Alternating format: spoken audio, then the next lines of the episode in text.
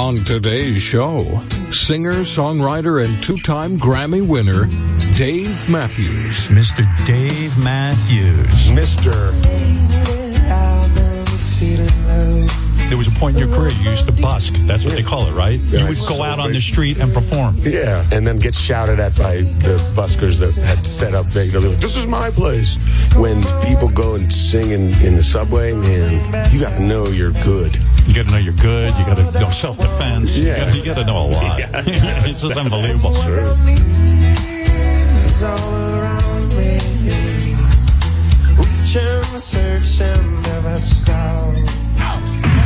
Yeah, yeah. Uh, the other day, hi uh, the other day, hi The other day, I went for a walk with my wife. This was on the weekend, and uh, uh, we walked outside, and I don't know. I, I guess I didn't know what was going on, but it outside my house, it smelled like a mixture of chemicals and fire. And I go, "Oh man, somebody's you know somebody's using their fireplace. Seems like a weird time to be using your fireplace. It's you know it's pretty warm out." A fireplace smell, bur- Yeah. chemicals, and Yeah, I don't know. I didn't know what it was. So we went Yeah. for a long walk, and uh, the smell kept getting worse and worse. And I said, "Jesus!" And then uh, we saw some of our neighbors walking around, and we go, "Oh, you smell that?" And they're like, "Yeah, it must be Canada. The, I think it's the fires up in Canada." And I go, uh, "What? Canada? That's far away. I, how many miles Canada is from here?" I, go, you know, I'm mouthing off to my wife, going, you know, what, what, what do they talk? Canada. It's so stupid. You, you, we're in New York on Long Island. You can't smell Canada. I mean, I've never looked at a map, but I'm sure it's far away. It's a whole nother country. Uh, so I completely discounted the fact that it could be Canadian fires ruining my walk. And then I was like, whatever the smell is, maybe we shouldn't be outside. We're breathing in whatever the fuck that my wife goes, don't, you know, she thinks I'm nuts, uh, which I am. And she thinks I'm neurotic. So she's like, just come on. We're going on our walk. Meanwhile, turns out the smell I was smelling is from Canada. They're having some sort of fucking crazy ass fires and um, wildfire. That's what I call you, Robin, in bed. Wildfire. Oops, did I just say that? I slipped. People aren't supposed to know that. But anyway, um, I go oh, wildfire. You're making me nuts. uh, yeah. So as it turned out, there's wildfires in Canada, and now even in Manhattan here in New York, they're saying this is New York City right now is topping the list of the world's worst air pollution. World's worst. Take that, China. Hmm. Beat you. World's worst air quality. So they're evidently on the news this morning everywhere, you know, in local New York, everyone's like, you know, terrible. Uh, the, the mayor said the kids shouldn't go outside for uh, school. And I'm like, well, how do you get to school if you don't go outside? But it's, and then someone said if you if you're outside and you're breathing this in, it's like having six cigarettes. And I was like, well, six that's cigarettes. That's- 24 hours. Yeah, well, I could handle six that. cigarettes. Well, I- that's what I was saying when I heard that. I was like, oh, only six cigarettes? I used to smack. I used to smoke three packs a day. I mean, you know, uh, six cigarettes. but anyway, how gross is that? They're like, we're, such a big stink. I had no idea that we would be affected. You know, I think if if you have a fire in your country, it, it- your air should be only in that country affected. It should stop at the border. it should stop at the border. The- right, Rob. You see, you think like I do. You, you see, it's this. Anyway, I realize that the world now, the way it is, I never would have imagined that in my when I was a kid that the future would be set up perfectly for me. Since I'm phobic and don't want to leave my house, we've had a pandemic and now we have fires telling us not to leave our house. It's like kind of like my utopia. Another reason to stay in the house. That's why I love rainy days. My wife goes, I hate rainy days. I go, I love them. An excuse to not leave the house. I hate leaving the house. And as I get older, more and more I hate leaving the house. Uh, you know, there's Um, a term for that. Yeah, it's called agoraphobic. Yeah. Yeah, I know. Oh, I'm full on mentally ill now. I used to be partially mentally ill. I used to be partial mental. Now I'm full on mental. I've got so many phobias, OCD. My OCD is so bad now. I said to my psychiatrist, when are you going to cure me of that? You're kind of, you're not doing your job. He goes, well, you have to become more comfortable with this. And then uh, I go, when is, uh, listen, y- you know my age. I don't have, to, I'm running out of time. I can't walk through a door without uh, tapping three times. I, I got to get out of this. I got to get out of this now. And, and I got to leave the house. My wife's getting fed up with me. Yeah. Anyway, uh, I'm a fucking nut job. I know that. I'm lovable, but I'm a nut job. and I love like pointing out, uh, like, I'm now into this guy Jelly Roll, the rapper. Are you hip to Jelly Roll? He's got all the, he's a big fat guy with tattoos on his face, but he sings pretty well. He's he's a country artist to boot. Country's going wild. Country music's gone nuts. It's taken It- over. Yeah. Yeah, you even have like a lot of black people singing country now, which That's is, you know, right. what? What? what you mean? but you got this guy Jelly Roll. Yo, yo, yo, yo, yo. Ha! and he looks like he's kind of like a rapper or a heavy metal guy, but he evidently was in jail and he's he was on American Idol and he had like tons of tattoos on his face, but he's pretty good. I've been listening to his music. Jelly Roll. You got to get into him.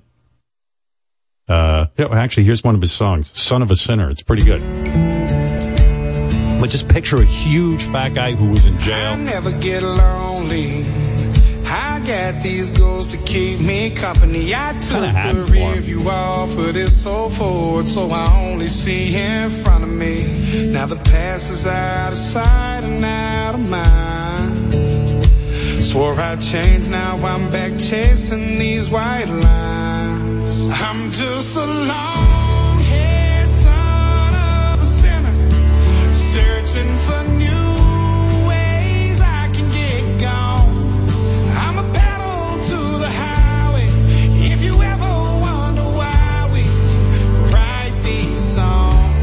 He was in and out of jail from the age of 14, this guy. It's so, like, you kind of what was root he for him. doing? What was I- he doing?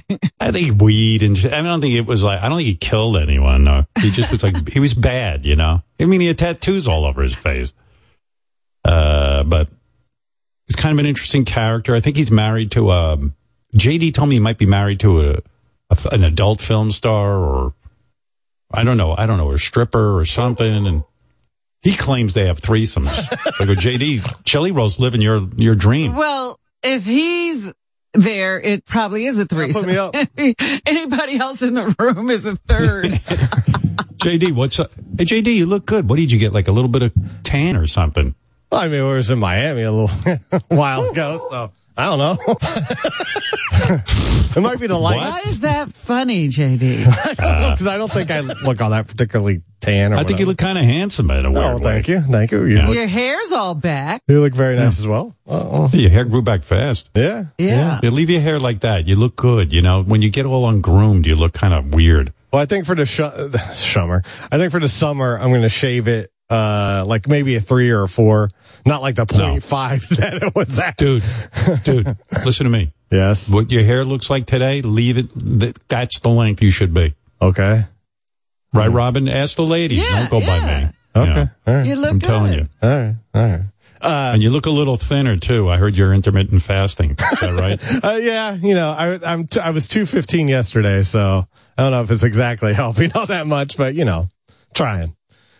Says here, How many Jelly days Roll. have you been doing it? I, I've been doing it for a while, uh, so All right. Jelly Roll's married to a woman named Bonnie who used to be a former sex worker and now hosts the podcast Dumb Blonde. yes. And I saw Yeah. like a, a like a clip of a podcast they do, and they were talking about how they do threesomes and stuff. So good for him. That's what you should do. You should have married um like a like a sex worker. You know what I mean? And have threesomes. You Uh, you know, he could, he could, you know, adjust, you know, move the needle a little bit. We'll see. You know, we'll see what happens. with a couple of tats on your face. No, I don't. I don't want any tattoos. I don't need Right. that. I don't want any needles. But he's Right. also. I guess he's. I guess he's been at the gathering of the, the Juggalos a few times too. I think he's at- Nine times. I read about that. Uh, Wow.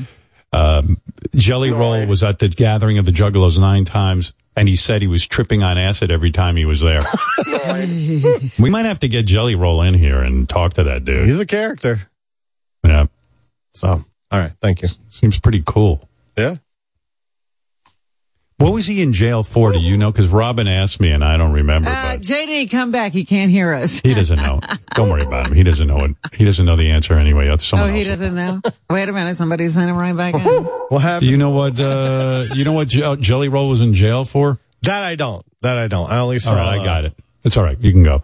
At 16, Jelly Roll was arrested for aggravated robbery and charged as an adult. He served over a year for the charge and over seven years probation. Charge is still on his record and prevents him from voting and once prevented him from buying a house. Wow. Hmm. I'm not a big fan of aggravated robbery, but it seems like he did his time. I don't know what aggravated robbery is. Aggravated mean he might have beaten up somebody. I don't know. I don't know. Maybe, maybe not. My parents have been involved with aggravated robbery. So. Did I ever tell that story on the air? I think now would be the time to tell it The which one? about my parents. You know it, with uh, when they were robbed. Yeah, yeah. I don't know that you've told it Hmm. Well, let me. because I think I thought they had another robbery. You might have talked about one. That, Oh, they were robbed. A, they were robbed Yeah. a shitload of times. When they the the house that we when we lived in Roosevelt and then moved to Rockville Centre, that house in Rockville Centre had been. After I went to college, they got robbed like five times in the house. Like it's they were unbelievable. always there. No. Yeah, Okay. At varying times they were robbed. And uh, it was just happening. It, and you say, Howard, why don't they just get a um, like an alarm system, which would have relieved the problem, alleviated the problem in two seconds?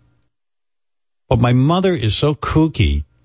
She would be like, I don't want alarms. I used to call her over the years. And you know, and at some point I'm on the radio and it's getting embarrassing because then it looks like I'm not taking care of my parents. Right. You know what I mean? You know, those kind of weird situations. You're getting real famous and they're listing in the newspaper that you're making some money. So then I'm like buying my parents' cars and stuff because I can't have them running around in a shit box my old man was driving. I didn't want to get them a car. I just knew that all you fucking yentas out there would be like, ah, Howard Stern doesn't take care of his parents. And I'll tell you why I didn't want to get him anything because my old man had plenty of money, it turned out. I didn't know that. He was always screaming poverty. And then, uh, like my mom used to call me, I want to get the house decorated. It looks old. And your father says no. My father was cheap as fuck. I didn't realize all that. I thought he didn't have any money. So I'd step in like a hero and go, Mom, I'm going to decorate your house. And my dad would just be like, You want to decorate it? Go ahead. I'm not paying for it. You you couldn't embarrass him into No. even saying, "I'll take care of it, son." and and I I did it lovingly because I thought, well, okay, my old man didn't have a lot of money, and my old man really it, it made sense that he didn't have any money. He told me he only made twenty five thousand dollars a year at his best year, so I was like, of course he does. Who I didn't know he was like saving up like nickels and dimes and buying Disney stock and actually had money. I didn't know, you know, he said, Oh, I bought, I bought Disney stock. I thought he had like three shares, you know, like some fucking, uh, bar mitzvah gift you get. But you Uh, know I what you're know. pointing to is that people who, you know, didn't have great childhoods and didn't have great relationships with their family, they Yeah. get shamed into taking care Yeah. of them. Yeah. Well, I'm so smart. I shamed myself. I didn't even wait for the, for the, for You society. wait for the tabloids to get Yeah. a hold of. Yeah. I don't know, but it was just like my father was kind of miserly and, uh, I just thought he had no money. So I would like step in dad. I know you always dreamt of having a Cadillac and I bought them like a, I think I bought him. I don't even know what I bought him. I think I bought him a Cadillac, you know, cause when I was a kid growing up, that was the big stat. That was like the Mercedes that was the of the. Yeah, the I dream. bought, ended up buying them two. You know what I mean? And like, you know, I'm like, oh fuck, you know, I guess I got to take the hit on this. I mean, I had bills to pay, and you know, I, w- I didn't have that much money, but I, you know, I was like, you know, I can't have my father driving around in a shit box because people, you know, badmouth me, like their neighbors and stuff kept an eye, and you know, I'm like, oh, I gotta, Everybody's I gotta talking up. now. yeah, I mean, I wasn't doing it because I, you know, I like it's just like, all right, you know, I'll just, you know, my father got me my first car. I'll, uh, you know, I'll pay him back with a, a new car. So anyway, um, anyway, then my parents start getting robbed. And my father, when he bought the house, they had a safe in the basement. My father kept the, he goes, I keep the safe open because I don't want to, I don't want a safe because they come here like the, you know, the oil man will come, he sees when they, when they work on the burner, they see a safe and they think I have money and they come and they'll rob me. And I go, well, why don't you have the safe moved out of your house? Because oh, who knows what that costs to move such a heavy safe? he wouldn't get rid of the safe, so he kept it open to show potential robbers that uh, that the that the ha- that the safe was empty and there was nothing in it. But they robbed him anyway. Yeah. There was one point my parents had had so many robberies in their house that my mom had no more good jewelry left. I used to go out and buy, so I would, like, I didn't want my mom walking around without jewelry. My father never buys her anything. So I went out and bought her, I went over to Barney's and bought her a shitload of jewelry. Then uh, a month later, they got cleaned out again. I was like, I'm, I wasn't buying it for my mom. I'm buying it for the robbers so they have something to take. you know what I mean? There was nothing in the house. My father didn't keep cash in that. I don't know, but for some reason, and and I talked to a buddy of mine. He says if they just get a fucking alarm system. So I call my mom and dad and I go, you got to get an alarm system. I don't. I'm not living in fear. This is the same rap she gave me when we lived in Roosevelt. That she wasn't afraid of black people. I don't live in fear of black people. We're gonna live here. No one's chasing us out of town. And I'm like, please be chased out of town. I'm the last white guy left in this town. It's not going well for me, but we don't know. We're not, I we, we, we're not afraid. I'm very afraid. You're not afraid. So she goes, I don't give in to these robberies. I don't, you know, they'd always get robbed when they weren't home. Right. So, uh, you know, so my mother would come home and half her shit would be gone. And she's like, I'm not attached to possessions. She became like a whole, like, uh, fucking guru at the end. You know, like, I don't get attached to personal possessions. I go, yeah, because I'm paying for them at this point. you go out and work. She doesn't get attached. I can't have you walking around like a slob. So I got to keep replacing all these items. She's like, you know, we don't negotiate with terrorists. Oh, I do. you guys are going to bankrupt me. My parents have cost me a fortune. You don't even know the half of it. I don't even talk to you about it because look, you got your own problems. I don't want to depress you. Well, no, you've, Ma. you've always told me about the robberies. Well, They got the robbed kicker. again. So my mother, so I go, mom, you must, you got to let me put an alarm system. I don't like gadgets. And I'm not going to sit there. I want to be able to open a window. I like luft, air. Luft is air. My mother goes, I need luft. And I like to open the windows and I don't understand these gadgets. And I'm not going to be locked into my house like a prisoner. I'm like, oh, fuck. They're going to get robbed again. They might as well just put a big sign on their heads. House open for robbery. yeah. Away from home, rob Yeah. now. Well, they got their comeuppance. I get a call, the- you know, in the middle of the fucking night, like two or three in the morning. They were laying in bed, two dudes or three dudes. They get woken up, knives to their throats. Ugh. Yeah. And there's something up with my, if someone woke me up in the middle of the night with a knife to my throat, you, you know, I'd be at the psychiatrist. I, my parents, it was like a walk in the park. I go, are you guys okay? We're fine. So knives to their throat. And my parents are telling me this story. And uh, I go, well, what did they say to you? They said, um, we- we're here to rob you. Give us uh, everything. I go, what'd you do? He goes, I told the guy the keys to the car over there. Yeah, the, oh, the car I bought you? The, the, the keys to the car are there. I said I don't have any. I have some cash in my wallet. That's it. uh, and your mother's jewelry. Oh, I said, oh, all my money, all my money that you guys have. Um, well, finally, I mean, and and then I said to them, well, well are you going to get an alarm system? No, You know, like, like, well, what more do you, you, you could have been killed. By the way, unbelievable. The cops caught the dudes. Wow. Turns out they they were like um they were they were some two dudes from Hempstead who were going around Long Island like hitting everybody, and they fucked up. They they caught them with my parents' car or something. They they had the license plates, and these guys were kind of idiots. well, usually but, uh, criminals are. Yeah, yeah, they were like the uh what was that gang the Hole in the wall gang. I don't hole in the wall gang. I don't know what gang. There's some gang they were like like an idiot gang, like the Three Stooges.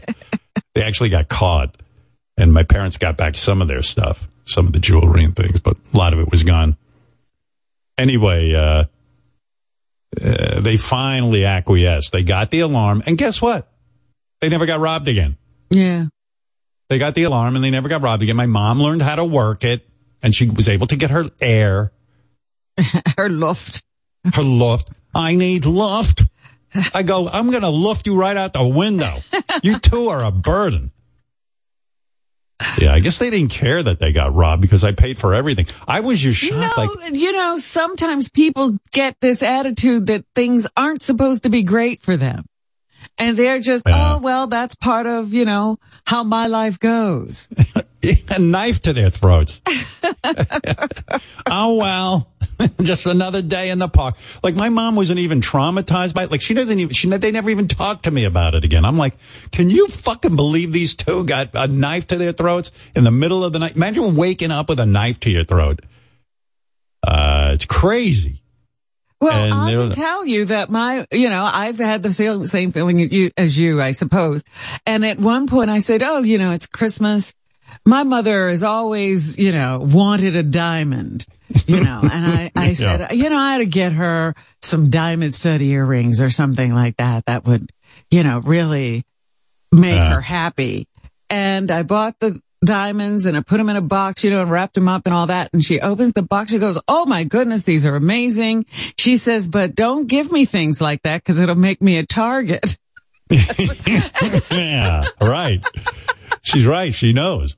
You know, it's just really weird, really weird too, because I mean, I just know, like, if I got, like, if someone put a knife to my throat, like, that would be my opening story every morning. I go, Robin, Right, right. um, did I ever tell you the time there was a knife to my throat? Like, I think that's why my parents never had any sense of danger for me when I lived in Roosevelt because it's like to them it was just like, oh, well, what they, you know, listen. My mo- my parents had such shitty lives that having a knife to their throat in the middle of the night was not that bad.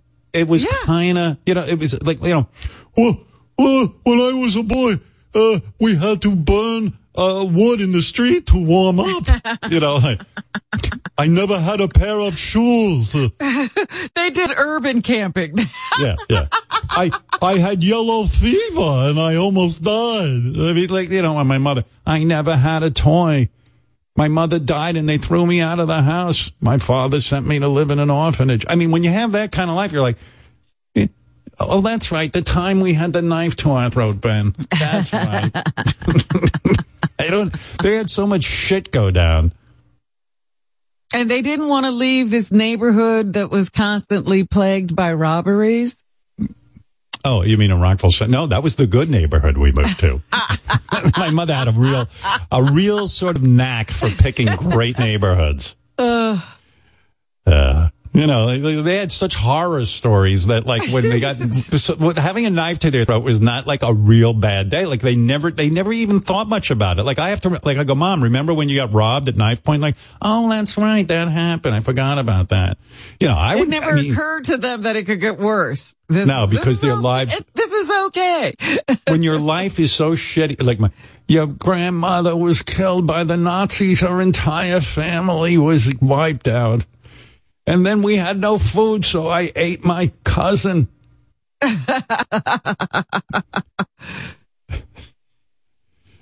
when, when we moved to America, your, your aunt's corpse was a raft. We floated here on her dead body. Uh, and remember the time you were held up at knife point? Oh, the, the, the, oh, that's right. Good. Yeah, that too. Yeah. like, like horrible. Like, I mean, my, you know, evidently my dad blew out his own eye with like a with a, a, a young boy. I mean, so when you do that, it's like, you know. Yeah, yeah, but I had another one. It doesn't matter. oh, okay. Wow. Yeah, it's fucked up. Everything's fucked up. But anyway, uh, the big story here, and I don't know how I got into this, but uh, all roads lead back to crazy stories. But uh, my about my parents. But yeah, so in Canada, they're having these crazy wildfires, and I was out walking around, and I didn't believe that fire in Canada could affect us. I always like when countries keep their problems in in in the in the country themselves. Uh, I'll tell you that. Isn't that a breach of some kind of treaty? They shouldn't be having their fire, the smoke from their fires here. I know. When is Canada going to become part of the United States so we can clean up their mess? oh, please. We have Get enough there. messes we, we haven't cleaned up.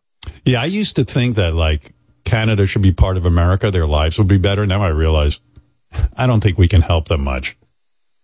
Their lives are fine. We can't help ourselves. Yeah. Things are very depressing. Oh, hey. Whoopi Goldberg. You don't recognize Whoopi? How are you? I'm good. You know, I, I'm loving this smoke. It's like I'm hitting my vape pen all day long. Here I go again. Oh, yeah, wildfires, bring it on, baby. Oh, yeah. Yeah, like uh, they're saying Whoopi, uh, the wildfires are like you go out there and it's like smoking six cigarettes or something like that. It's If like smoking a giant hours. bong. It's like a, A bong giant of the bong. universe. Yeah. Yeah. what a gift from our neighbors to the north, right? I could just smoke my vape and be high all day. I feel like I'm cheating on Zippy. here I go, here I go. go ahead. One more. Oh, Canada! Okay. Ah, yeah. There you go. The latest news, though, is they're trying to make marijuana bad again.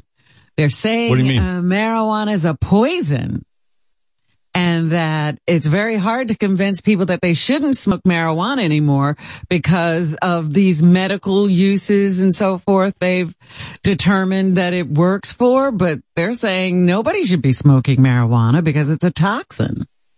Yeah, well, good luck with that, putting that genie back in the bottle. They they managed to do that with abortion. They managed to like fucking all of a sudden you can't get an abortion in a lot of states, but uh, I don't think you're going to be able to pull that off with weed. Uh, people who smoke weed love weed. I mean, that's it. I mean, I know I have friends who smoke weed. It is fucking insane. I mean, they just love it. So their whole lives are built around it. And I, I have always been of the feeling, you know, listen, I had my drug days. I've, I've documented those. I don't keep them a secret, but I'm not necessarily proud of it. I wish I'd never even smoked weed. I wish I'd never done acid. I wish I'd never done, uh, oh, I'm not going to go through the laundry list, the Quaaludes, etc. I, I, I wish I'd done none of it. I am completely drug free. I don't drink alcohol. I don't smoke weed. Uh, I'm a, I'm a barrel of laughs. And, um, I just don't do any of that stuff and, and, uh, don't see any reason to, but Jesus Christ, people who love their weed. I mean, uh, t- Seth Rogen's built a whole empire out of it. And, And, and, he uh, works, he gets hired by other people, Yeah, he he's fine. writes his own, he produces, he's prolific. He's an, an anomaly because I have friends, and without saying any name, you might know some of them. In fact, I know you know some of them, but they, they fucking, they, they just are so unmotivated. I mean, really, um, you know, they don't have fun jobs like Seth Rogen. They've got like, you know, shit jobs and Jelly Roll says weed helps his mental health and anxiety. And, and, you know, Yeah, it might see, be the that's case. what people are saying, that they have these issues that pot helps them resolve. I have friends who now don't do pot anymore because they've discovered that they can go somewhere and get treated with LSD and now they don't need pot. Wow. yeah. I know they're trying Anyway. to make shrooms a, a psychological or psychiatric medication, all the stuff we used to play around with. Yeah. They're, they're finding good Shrooms. reasons to use them. yeah. and you can't convince people who do that stuff that it isn't helping their mental attitude. And it probably is. And I mean, it's like, you know what? Fine. Uh, hey, here's a guy in Canada. Hey, Bright, if it's bad here where, in my, where my house is and I can smell this, the horrible smoke and in New York City, you can't even walk outside. What's it like in Canada? Howard, it's rough. like we're we're like the fires are allegedly in Bon Echo, which for me, like uh, perspective wise, like we're straight across the water from Rochester, New York, like upper state. So even where Bon Echo is, is north of us, which is I'm going to say two hours. And the last couple days, it's been hazing across, but today especially, like it is really bad. Like smoke on the oh. horizon, you can see it coming. It's all around. It smells like you went out to a campfire. Like it is, it's rough. Yeah. but I mean, it's bad it- by it- my house, and I'm all the way out on the eastern end of Long Island, and I and I'm, I mean, it smells like it's. Rough. I thought it was my neighbor having a like a like a bonfire or something. I'm walking around knocking on doors looking for where the fire's at. First, I thought my house was on fire. I didn't know what was going on. Well, how could they have? They had a Yankees game last night and had all those people sitting there and the athletes, they're running around huffing and puffing. They're getting more of this smoke. Yeah, no. Yeah, well, it's- try it's to try to get your country under control, dude. Okay. We're gonna try. We're gonna try. I mean, we got enough problems here too, but we're gonna try and keep it under control. You know, it's uh, we'll we'll figure something out. I don't even Can't you know put how. some plastic up or something to keep the smoke on your side? Yeah, maybe uh, Maybe maybe make Trump president. fan. You could build a wall of plastic to keep the uh, air clean. I mean, we're pretty resilient. I mean, like uh, you know, like like myself, we're dairy farmers, so we have cows. Uh, long time fan, by the way. But uh, so you know, every morning you get up and it's you know usually the sun's coming up when we get up to milk our cows and stuff, and it's just like a it's hard to explain. It's like a haze and it's a weird color outside, and it's it looks like you use one of those Instagram filters, you know, and you take a picture and swipe across. It's something like it. It's it's it's weird, and everything. That's pretty Everything cool. Like and- I always forget, Yeah. like like when I buy milk, like Pete, there's somebody actually going out there and Yeah, interacting, somebody who had to inter- touch a cow. interacting with a cow. I mean, uh, Yes, that's us. yeah, that's kind of crazy. us. That's it. yeah, like wow, that's a job. That's cool. Yeah, yeah, yeah, yeah. Well, as I'm talking to you, I'm mixing my uh, feed for them so they can eat and all that stuff. So I'm riding around in the tractor. It's a nice, you know, quiet spot. I figured I can get this done, you know, and not screw up the show, and the flow of the show. So here I am. Well, dude, I'll tell you what. Uh, you know, you think about like we're here getting six cigarettes. Uh, uh, you know, if we go out and breathe the air for 24 hours, being out there milking the cows and everything, and being so close to the fire, you must be getting like a hundred cigarettes worth of. Yeah, And just yeah. We're think actually. of the cows. Yeah, and now you poor got cows. smoky milk.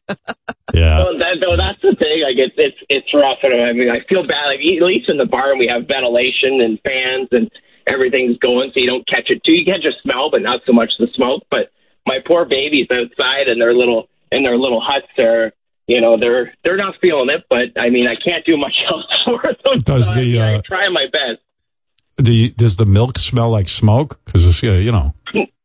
No, every it's actually it's all right because everything's concealed, like with uh, with milking and all that. Because everything, all the milk stored in a big cooler bulk tank that's sealed, and and milking itself is all sealed in lines and all that stuff. So that part's good, but I mean, it's just the working around outside part that kind of sucks. I mean, Must feel- got it bad, but you know, must feel really good to like you know for the cow too like when you squeeze those big titties and they and the milk shoots out it's probably like taking a piss. It's probably like wow that feels good you know to get that milk out you know what i mean? relief, relief. yeah like relief like oh shit. So, yeah. Yeah, oh, I so much. Well, those that's the big udders. Yeah, oh yes. when you are you a married man? Do you have a wife No, I'm actually, uh, believe it or not, I'm actually, I'm a gay farmer. Uh, oh you're a gay gay farmer. yeah. Do you ever? okay, let me ask you something. When you're with a dude, Yeah. do you ever like um, like you're squeezing a guy's cock and you accidentally kind of like you know you're handling it like it's one of those big udders? yeah, you know what? It, it, it depends. I mean, I usually find my uh, I find my own way pretty pretty good. Uh, I can't complain, but uh, you know there is a resemblance sometimes. Sometimes. Right. You sound pretty happy for a guy whose country's on fire. I got to say, He's, Bright, you got a he's good attitude. gay, Howard. Yeah, exactly. You're We're very happy. gay. You're not only gay sexually, but you're gay in your attitude. You know what I mean? You're kind of a Yeah. happy. You're you're you're an old fashioned kind of gay, where gay men happy. yeah, exactly, exactly, Yeah. exactly. You don't want the thing. I mean, there's no sense being a down piece of shit about everything. Very good, Bright. Thank you. Yeah, Bright's gay in every way. Like he's not only gay sexually, but he's gay and happy. Even the Uh, name Bright. Yeah. What a what a breath of fresh air that Bright is. Gay, gay, and gay. yeah. You forget like when you buy some milk, it's or you have yogurt or something. It's like somebody actually milked a cow to get us there. You, you'd think there'd be a more modern approach, like we Well, they do have milking machines now. I, Wow. if he's got a big herd of cows, because he said everything's controlled in tubes, so I'm assuming he uses a milking machine. So Hmm. the cow is hooked up. The udders are actually in this metal thing, and then it all goes through a tube into a big vat. No, no, no, no. I get allergic smelling hay. Green Acres is the place to be. Farm living is the life for me. Honey and wine. But give me the countryside. What about this? Gay farming is the thing for me. Milking them cows and jacking dudes off. Gay farming is the thing I like. Give me a butthole and I'll go to town on you. All right. Cows Where and penis. the, the gay farmers hang out? You know, how do you Uh. find each other? I'd watch a reality show on gay farmers. I like it. I'm very pro gay. I'm so happy that guy is happy. That's it. That's the way I feel. Want everyone to be happy. And the cows don't care. Cows don't give a shit. Cows will love, cows will love you no matter what. Hey, so, Then a uh, sidestep and saying, you know, I want a straight milker. I like gay people. I'm on record saying that. I got nothing against gay, LGBTQ. You go. Just everybody, you know, you get such a short time on this planet. Just be happy. Leave people alone. You want to be gay, be gay. And if you're not Did gay, you see the big fight? Because, you know, yesterday you were playing those town hall meeting kind of things. Yeah. And somewhere in, I think, Virginia, they had one of those town hall meetings about whether there should be a pride parade. And Right. it turned into a brawl in the street. God forbid, like the Pride Parade is a really good idea. I'll tell you what. You know, and anyone who knows anyone gay or has gay members of their family, I've said this before, it's nothing profound. You know, pride really is about, hey, listen, man, we get the shit beat out of us all the time. We just want to have a parade and let people know we're proud of who we are. And, and quite frankly, good. That's good. You want people feeling good about themselves, not shitty. Eh, whatever. But anyway, that's my feeling. I don't get I don't get all this religious hocus pocus about how they're bad. and if it people. is uh, an abomination, let God take care of it. Yeah, God will it handle everything. He didn't tell you to do that. yeah, my God, my dad is with God right now, and he says uh, you, God works it all out when you get up there. Don't worry about it. So, hey, anyway, the other thing I'm I, I wanted to mention is I, I'm watching. Uh, I mean, I want to mention a lot of things. Dave Matthews coming in at nine o'clock. So, for those of you who are Dave Matthews fans, it'll be fun to talk to Dave. He's bringing the guitar. He's going to play. Got a new album out. Uh, he's also going to do a cover of a Willie Nelson tune, which I'm excited about. Uh, So anyway, Dave Matthews will be here. But until Dave gets here, there was a couple of things. I'm watching this. Uh, yeah, so the wildfires are a big deal here in New York because we're smelling the the fire. That's it. Yeah, we don't even know Um, where the fire is, but we got the smoke. Yeah. Here's another. Here, let's put a cap on that. Here, John. John in New York. You. Uh, what do you want to say about the wildfires? Hey, Howard, I'm I'm married, so I'm not quite as happy as the last caller for the record. That guy was happy. He was he was gay to the third power.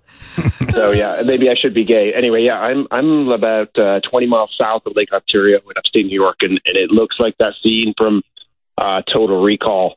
The sky is completely yellow, and it's just ashy. It, you really, literally can't breathe. It, it's terrible, really bad. It, it's everything is bright yellow. I'll tell you what. I'm kind of naive. How did this? Uh, do they have any clue how this wildfire starts? Is it like the old Smokey the Bear commercials where Smokey the Bear would come out and go, "Yeah, you know, make sure you put out your campfire," or or do they just happen spontaneously because it's hot and dry? Like what happens? I, I feel like it's probably douchebags who don't know how to camp properly and uh, probably throw their cigarettes down on the ground. You know what I mean? It probably is. It's always a douchebag. Yeah, maybe some hunter out there or something who Yeah. just flicks it into the bush. Some dude in Canada was looking for moose because that's a real Here in New York, challenge, we killing a, one of uh, those. Yeah. We had a fire ban. We had a fire ban uh, weeks ago because we just haven't had any rain here at all. So it's probably probably the same. They're only a couple of hundred miles north of where we are, where the fires are. So, you know, just no rain, lightning maybe. Lightning strikes Mm-hmm. cause a lot of fires. Yeah, I'm against lightning. If I'm president, I would. Uh, I told you I would blow up the moon. I think that would stop lightning.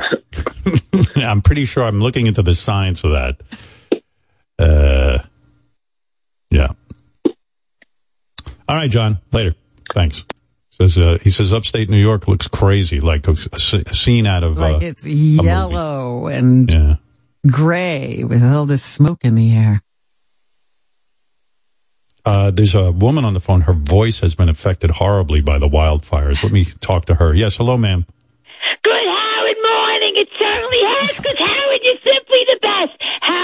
Walking home from kickboxing last night, and I looked up, and the sun was orange, pure orange. Now, was that? Isn't it usually orange? No, it's usually yellow. It was very orange. I said, but maybe the smoke affected it. That's what I wanted to ask you. No, no? What do you think is worse, like as a New Yorker? Would you rather have the usual smell of urine in the streets or would you rather just have the smoky smell? I I prefer the little Smoke. the smoke. What do you want? Yeah, I hate yeah. that urine. Howard, it's so bad in New York and Brooklyn. It's dirty, it's smelly, and now when it gets warmer, it gets worse. But I haven't spoken to you since break, Howard, and I really love you and miss you. And I wanted to ask you, I want to tell you two things.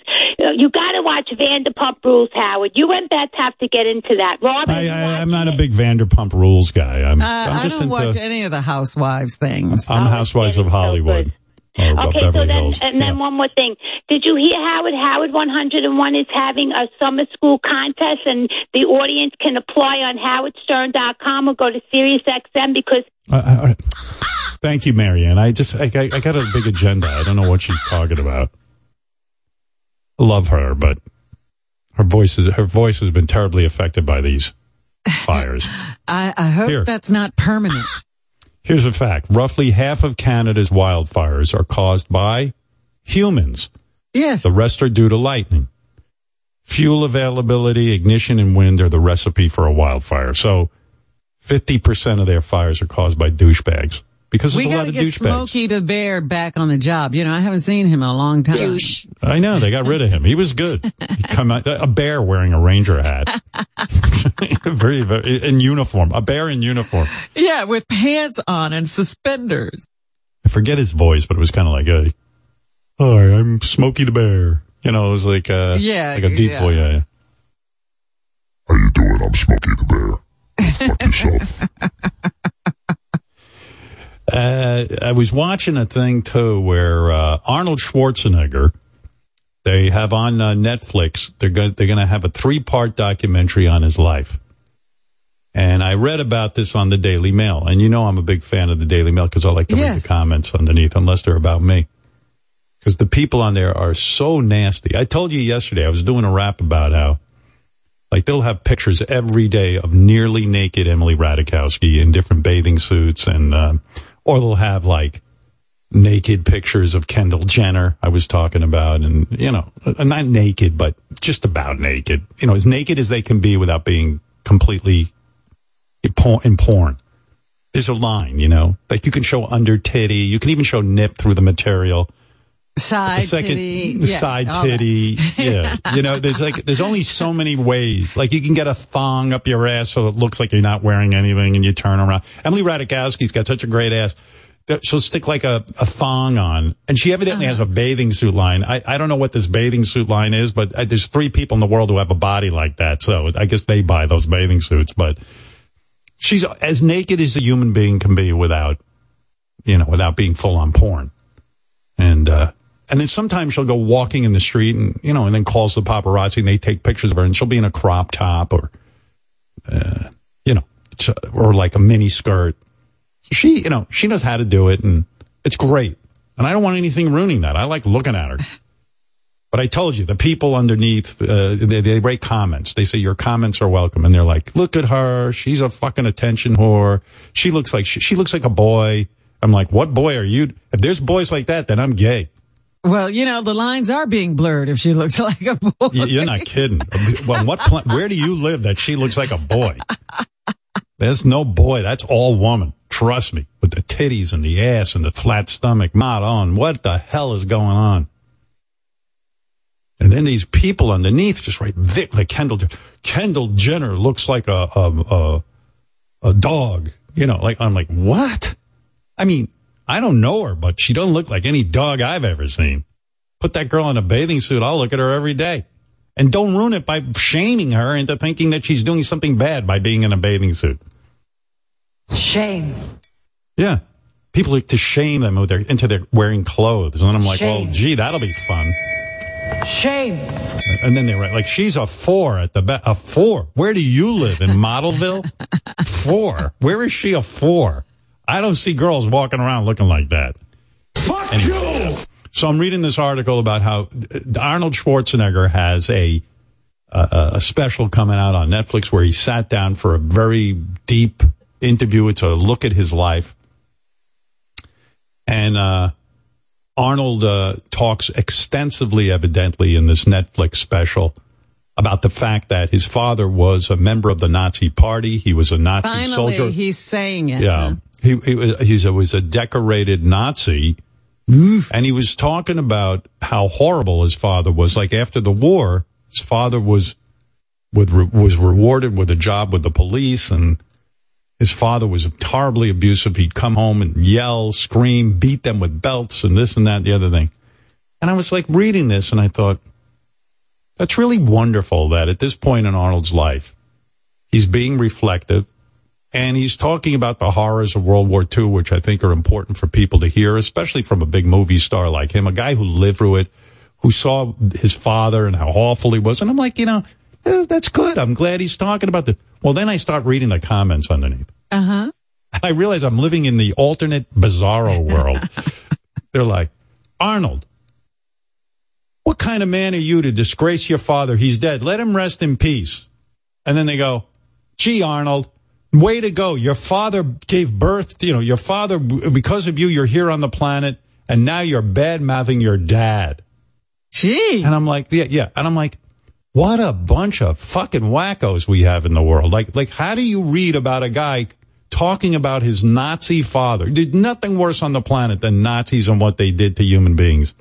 And he's sitting there opening up and he goes, way to blame all your problems on your Nazi father. You know, you, you know, it's like your father killed Jews. Show some respect to him, please. So it's Why such a bizarre. about it? yeah, yeah, right. Like, like, let's sweep this under the rug for another 75 years. Anyway, uh, it's just such a wacky world we live in. Yeah, John. John Hein, everybody. Look at John. Hey Howard, I I watched the Arnold documentary and Yeah, was Hit him with the high! they split it into three parts. And the first part is his childhood and becoming the bodybuilder. And you see where he grew up in Austria and he talks about his dad and he talks about his mom and how, you know, Austria was involved in the war. And he really does get very reflective and candid in the beginning. And you see how, you know, he had to go down, he went down to this lake where other, and that's where he discovered bodybuilding and he got nothing from his dad, nothing. And his dad was, you know, decorated officer, as you just said. And the mother was sort of dealing with the father on the one hand, but knowing she had these two sons on the other. And as you see him turn into, you know, the physical marvel that he becomes, he channels a lot of that energy into the bodybuilding because he has no other way to express how he's feeling at that point in his confusion. But you see what he turns into physically, like Arnold is just, it is ridiculous. I think people forget how massive he was when he was Mr. Olympia and he won all those Mr. Universes and, and, you know, and Franco, his buddy. It's a really, really good documentary, I think, because it does the bodybuilding thing. He comes to America. Then you see him transform into an actor. And it's like, there's no way this guy is ever going to be an actor. And, you know, he can't speak. Yeah, you He's- forget. He's a joke. And then he turns to the, you know, a huge action star. And then the third part is he's going to go into politics. And all of a sudden he's the governor of California. But my point is when he's in Austria as a young kid, he talks about going to America and all these dreams. And he just said, you know what? I'm going to do it and nothing's going to stop me. And he does it. And to watch that Yeah. journey is, is really impressive. I'm just, I'm just blown away by how people twist something. Like the guy's opening up about this horrible childhood, and they go, "Honor your father." I mean, there's, there's a dad you don't have to honor. I mean, I kind of admire Arnold, and it's, you know, it's kind of putting it in the proper perspective.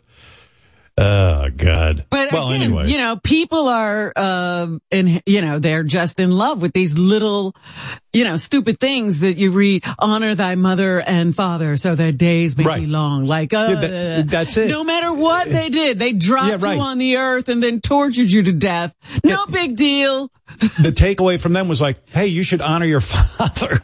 I mean, you know what I'm picturing, John? I'm watching. I'm picturing you watching the Netflix documentary on Arnold Schwarzenegger and admiring his perfect body, but you're sitting there on the couch eating McDonald's while you're uh, while you're watching it. You know, were well, you the- inspired yeah, at all to get in shape? That well, the other part is they cut to Arnold now, and he's in his house with his stogie, and you see like the donkey walking around and all that stuff. I related more to that part of Arnold's life than I did Right. to Yeah. the bodybuilding part of his life. Seems a lot more fun. But But he uh, says, you know, his da- you know his his dad used the belt, and like you know, you get to know pretty quickly. You know, Arnold learned about discipline very early on, and I think he applied that in a much better way than his father did. Yeah, they did a uh, did. they did a study around World War II. They said that most Nazis enjoyed using the belt on their children. Uh, it turns out it was it was a, it was a, it was a very extensive study. Uh, it's funny, you know, you look at the specimen that Arnold was, and now. Uh. Now his tits are as big as yours, John. You know what I mean? Like it's kind of, it's kind of, it's crude. It's like it's a cruel world out there. It really is. Even then, in you know- that FUBAR thing, he runs around going, I'm, I'm 220 pounds, but it's all lean. I'm like, no, it's not. No, it's not. You look like me. Too bad. And Robin, Yeah. you'll be happy to hear that he very strongly defends Last Action Hero as a good film I, and know- thinks I it, read that he thinks it's his most underrated film. And the moment he said that, I was like, yes, Arnold, you're absolutely right.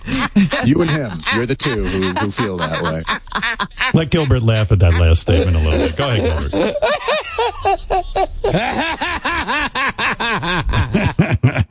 Very good, Gilbert.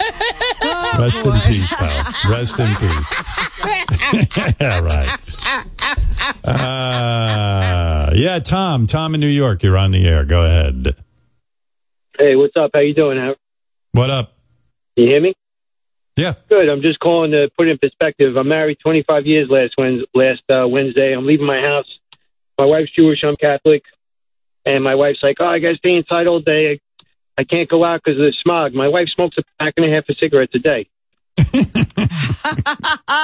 mean, doesn't need six more. Yeah. I'm a, I, as she's smoking, she goes, I can't go sense out of it." outside. There's pollution. All right, Tom. Thanks for the call. Yeah. Wow, man. That's Does feel- people. yeah. I'm sure Greta Thunberg, the uh, activist, is on fire, literally, about this with the fire, the wildfires and the pollution. How dare you? Oh, it's Greta Thunberg. How are you? Die, America! You all deserve this! Burn! okay, honey, thanks. Well, at least we Burning brought death some, elicits laughter! brought some sunshine to her Yeah. yeah, I told you she was happy. um, yeah. So anyway, what else was I going to tell you? Well, I should probably take a break and then we can. I got so much to get to. Got so Oh, much mail know, about. Uh, yesterday. you previewed a a phony phone call and said you wanted to play it today. Oh. Are you going to do that? oh, that's right. I should do that. I got a good Trump one. Uh, it's pretty funny. Maybe I should do that before the break. Yeah, I could do that. You guys want a phony phone call? Let me see a show of hands. Oh, quite a few. Hmm. All right, I could do this. This is a, uh, we call this Donald Trump scared straight. So the premise is Donald is uh, very, very nervous about going to prison. Or I guess I should say Donald isn't that nervous about going to prison, but there's this guy uh, we knew who uh, is a scared straight guy. He, he was in prison, this guy. I mean, he's the real deal. And his job now, I guess, is scaring people straight like, hey, don't fuck up because you're going to go to prison. Okay. How'd we set this up, guys? Like we told him that Donald was, we didn't tell him he was Donald Trump, but he was just like, this guy Donald's going to prison and, um, he's scared, but, uh, he doesn't seem that scared. How was the setup achieved? Here's, uh, Sal to explain. So uh, we set it up where he was uh, an obnoxious, uh, arrogant teenage boy, and his mom called this gentleman, this ex-con, to to scare Donald straight. Okay. Yeah, the problem here is Donald Trump is not nervous about prison, and the scared straight guy's job is to, to scare him. Right. anyway, so uh, yeah, things got off to a rocky start. Hello.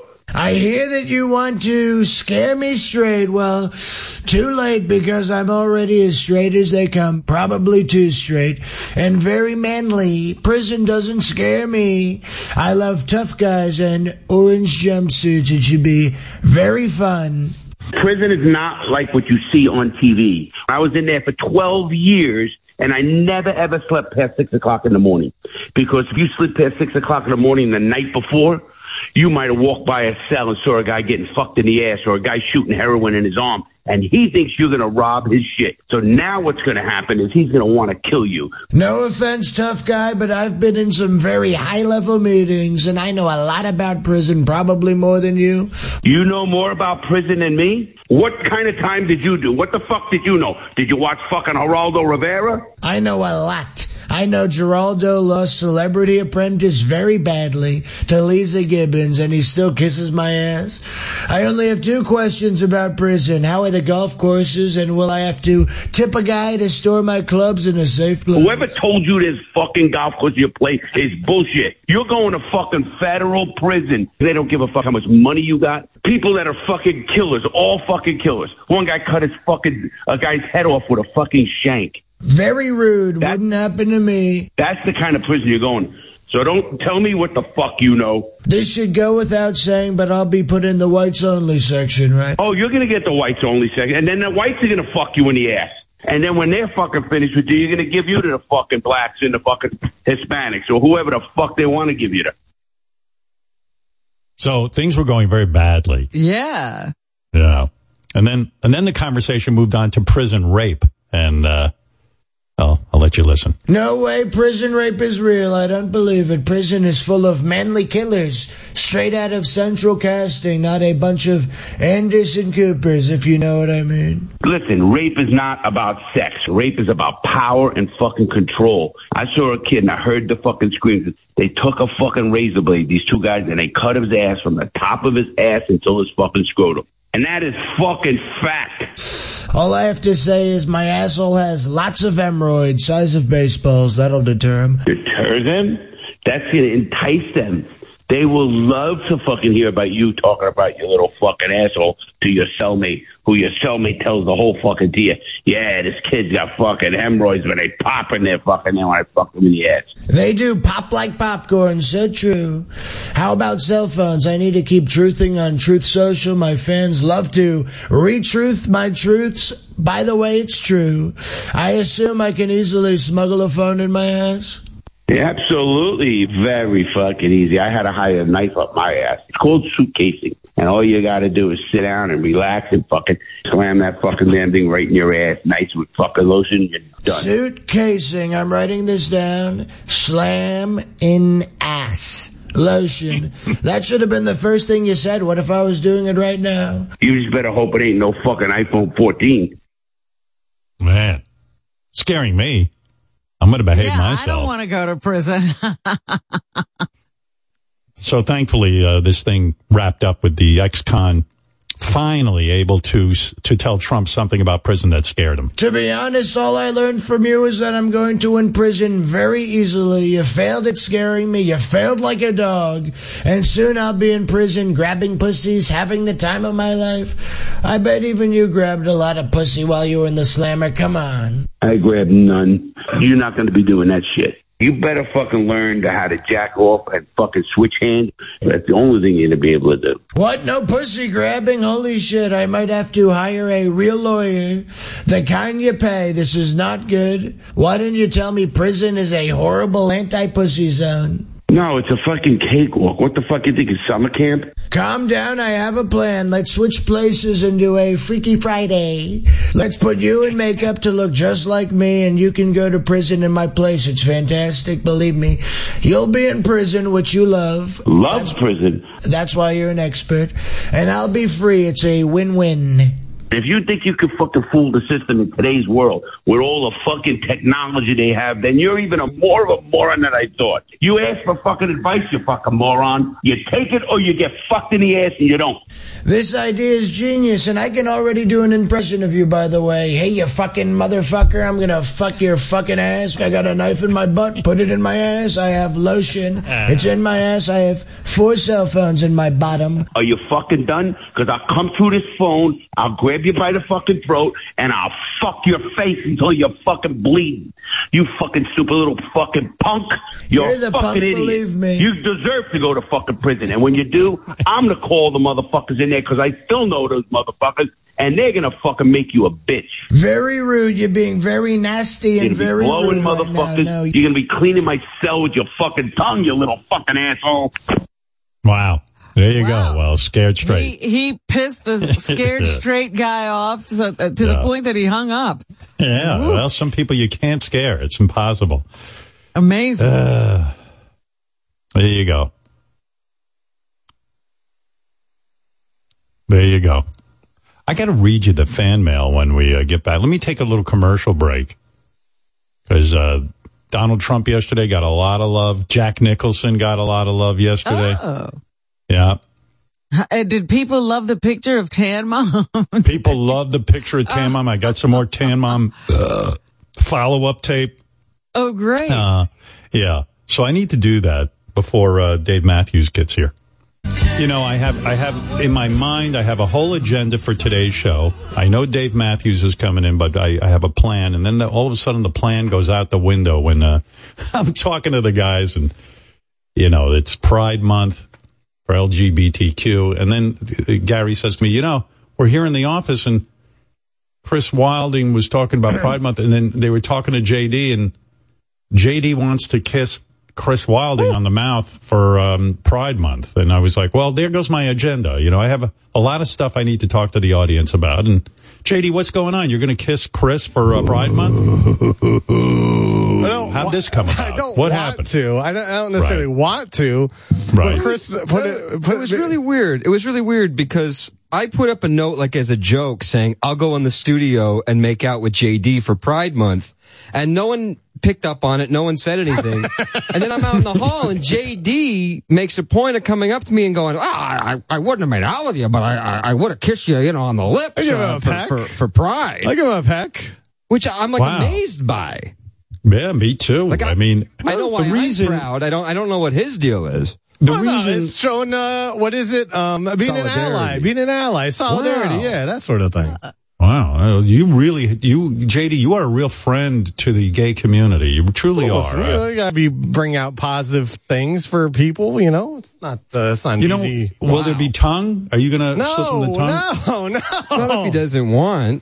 No, he said he said making out. I'm like, no, I give him a peck. I I'm want not to caress your head a little You're not bit. gonna caress my head. No, this is gonna, You can caress his head. That's Yeah, okay. I mean, it's that's gotta be no, this isn't gonna be a whole. that's like, not gay. This is gonna be That's a whole- not gay to caress the head. What head. you think Yeah. you're going to get away with a peck, JD? and everybody's going to think that you're you're proud. Well, listen, You want to be proud? You've got to let him play with your No, tits no, too. no, no, get outta here. Can I rub you a little bit? No, That'd be you can't. very ru- no, then prideful. Uh, Can there be a get some- little foreplay to the Ooh, kiss? where's your speedo? Oh, I can't. You know what? I regret saying anything. You know, what? I should have said anything. Trying to Chris, do you think? died. Do you think JD has a big I- I- cock? Yes.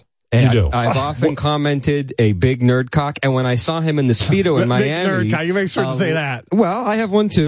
A lot was confirmed by the outlines in the uh, Oh. panty area, if I may. Of his speed speedo? Yes, yes, yes, yes. it's yes. average. It's average. JD, what happens if say. you kiss Chris and you start to chub up a little bit and you realize you have more than just uh, a adjacent gay pride, but you in fact are gay? I'm not, oh, I'm not going to chub up, but you know, listen. Oh, please. never How know. do you know? I'm a really good kisser, dude. You'll be like So Katy I. Perry. I kissed the boy and I liked it. What if I get JD, a you're boner? very. I'm going to say something about JD. He's very progressive. I mean, I, I do like that about him, and uh, I'm you know, I, amazed. I'm supportive of Pride Month, but I'm not kissing Chris. And you have gone a step further than I would go. And I, I Well, he and I brought it applaud up. He brought it up. Oh, Yeah, I- he's- I it's his said fault. this. It's his no fault. one responded to it. You made a point of coming up to me and saying, just- "Hey, you I know, was- if we're together." Sorry, uh, I'm trying to make a conversation with you. Jesus it's- Christ. Hey, listen, I'm all for What if it. Chris? What if JD kisses you and then he moves to Canada and becomes a gay farmer? Well, then he'll he'll have some trouble breathing from my uh, understanding right now. All right. All right. Well, let in honor of Pride Month, here is JD showing solidarity with Chris Wilding. Chris is going to give JD a gay kiss. Do you want to lead or I'll lead?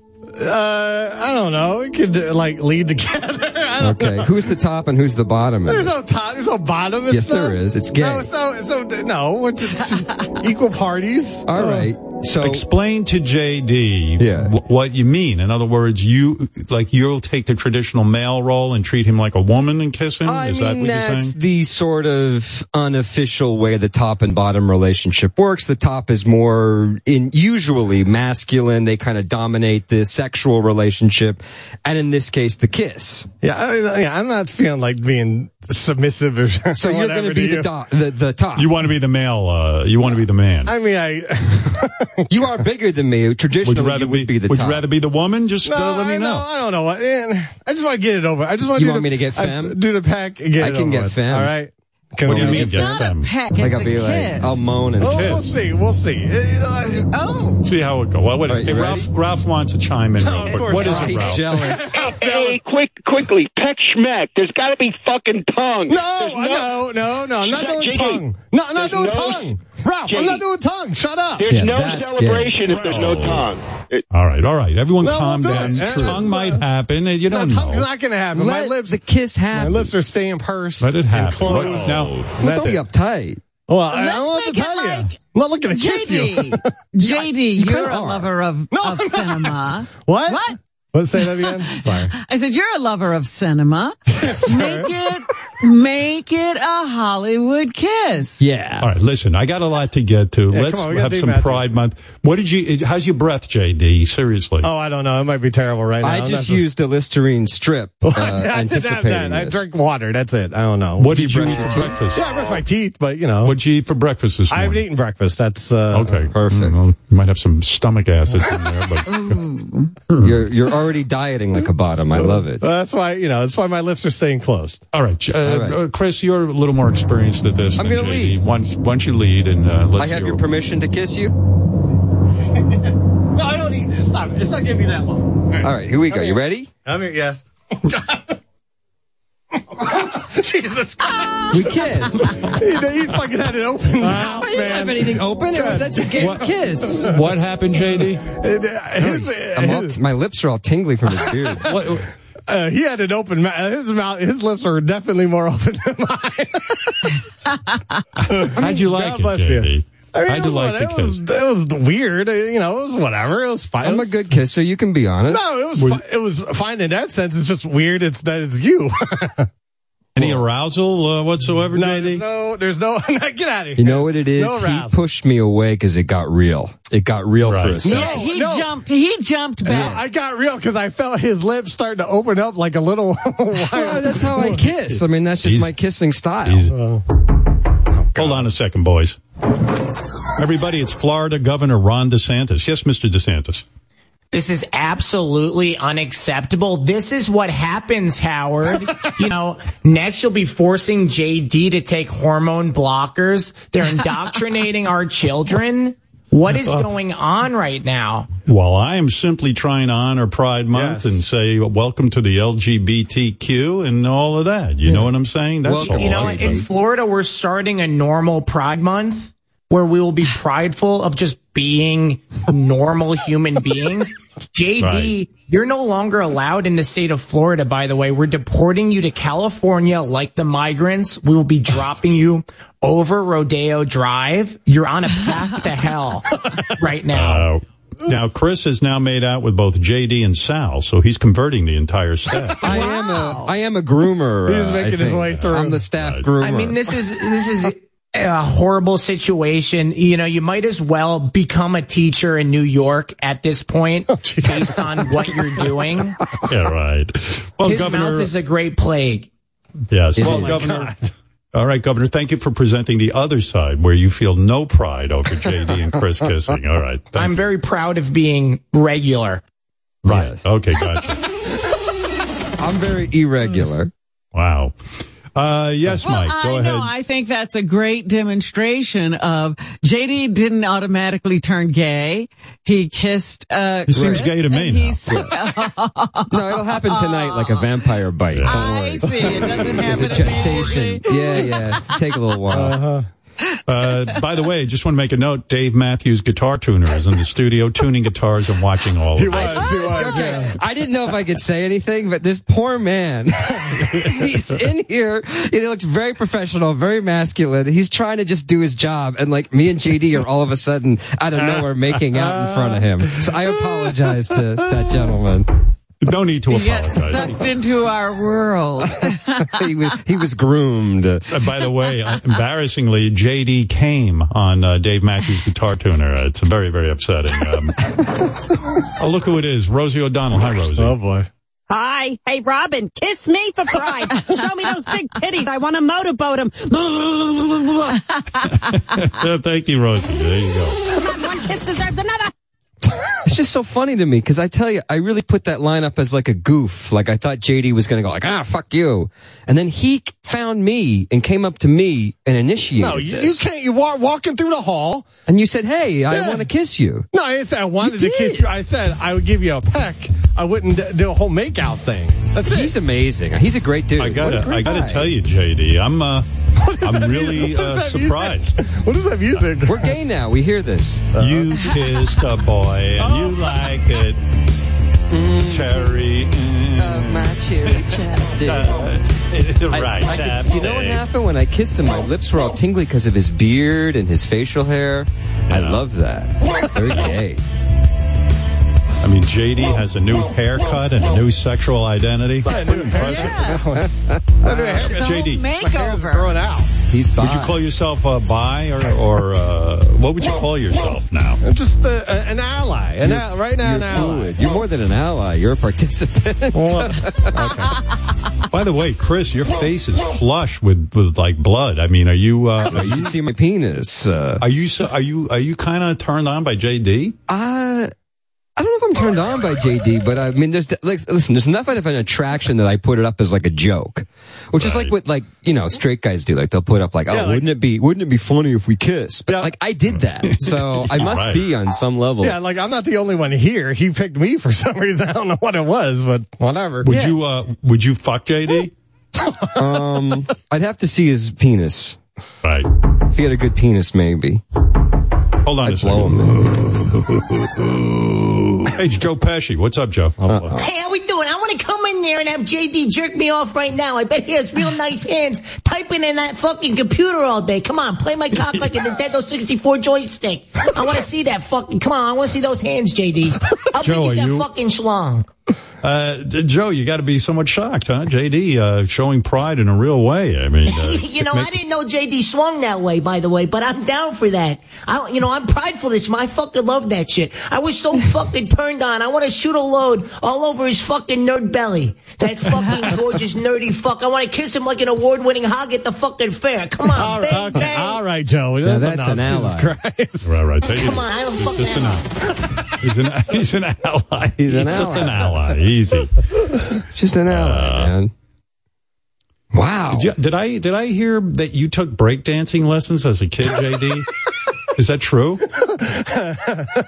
Uh, yeah, I did a couple of breakdancing lessons whenever, you know, it was the Give me a early- demo. Let me like- see that. Oh, I know. I can't do it. No, I, um, You got any moves? No, I, in fact, the only like memory I have is like trying to do like the whole like you know that that you know Go ahead. whatever. Here, here's some music.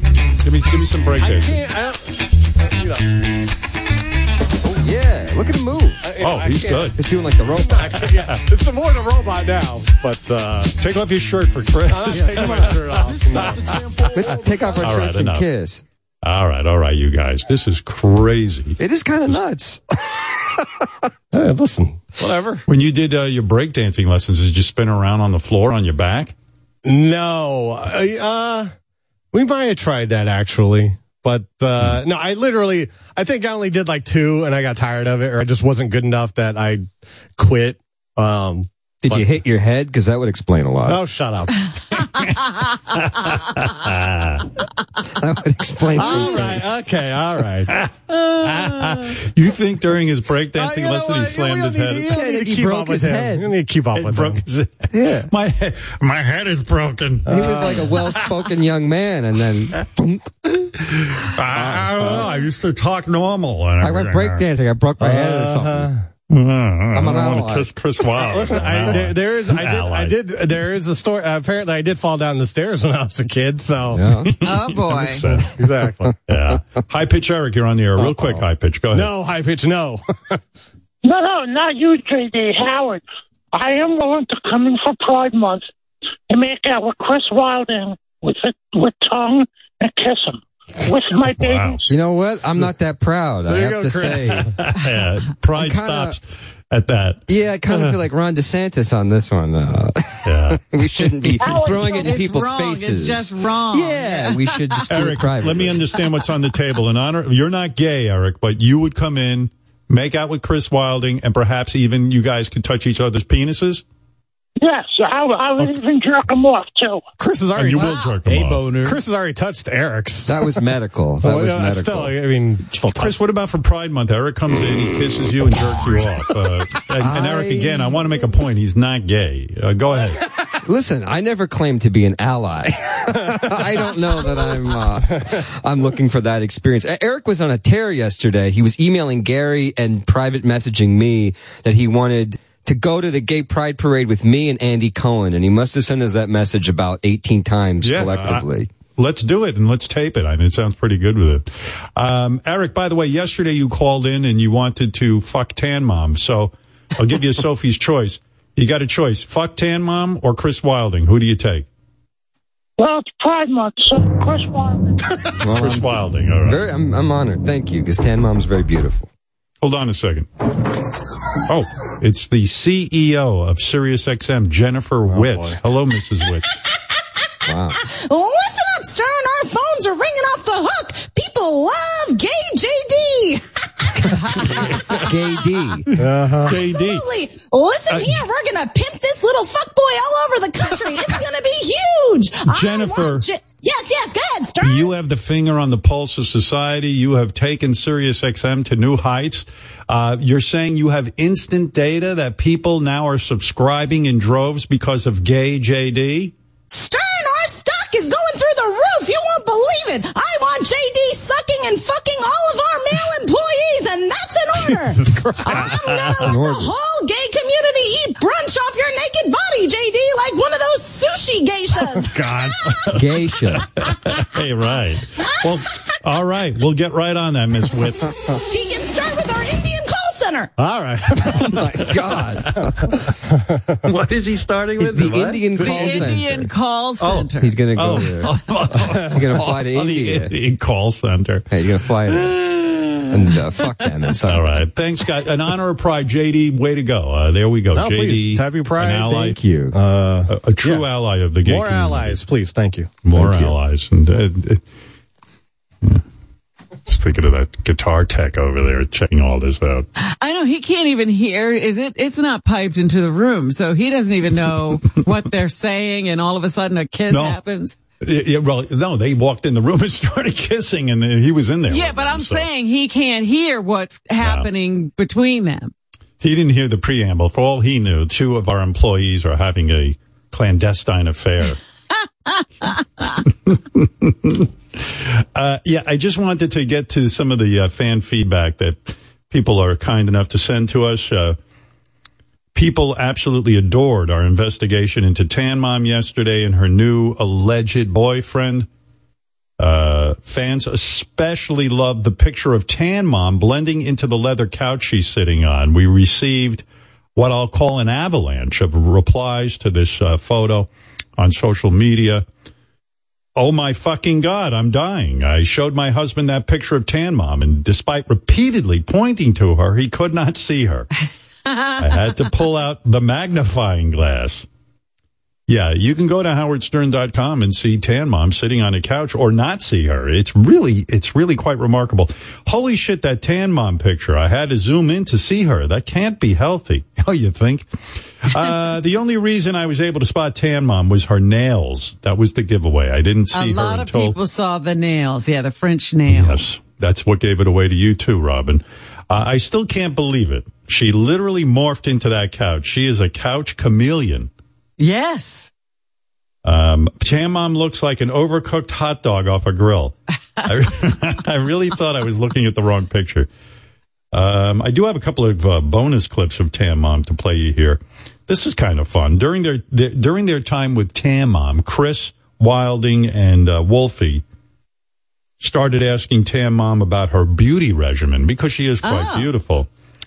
Uh, and then Tan Mom suddenly went into an anti Joe Biden, pro Trump rant. Huh. Uh, yeah, out of nowhere. Over she face just, cream? What? What? oh, yeah. She- we just wanted to know her beauty regimen, okay? What's your beauty regimen? beauty regimen. I, I do a lot of healing cleansing now, cleansing rocks and bath oils that detox you from this world that we live in because um, we don't have a president at, at all. So you're not a Joe Biden fan? No, if he passed away the second, I'd say I have a double Bloody Mary. So there you go. Were you a Trump fan? Yes, I want Trump back into presidency. I think he can overpower this world again. I think he can. Now, there is no other option. What are we going to have? That that chick? What chick? I don't know her name. She's um a colored lady um that talks too much. Gotcha. Let's give it a break already. Let's back off and stop the nonsense and everybody just shut the fuck up. I think the uh, quote unquote colored lady who talks too much is Kamala Harris, the, the vice president. I, of the I guess States. I never hear Kamala Yeah. Harris talk. I don't know where Tan Mom is hanging out, but you know, she used the term colored and I suppose she's black, Tan Mom, so she can use that term. Well, Tan Mom isn't black. She's she's colored. Uh, she literally is the only person on the planet who can still use that term. Uh, yeah, I think Tan Mom thinks colored is a polite term for black people, but uh, who am I what to year instruct was she born?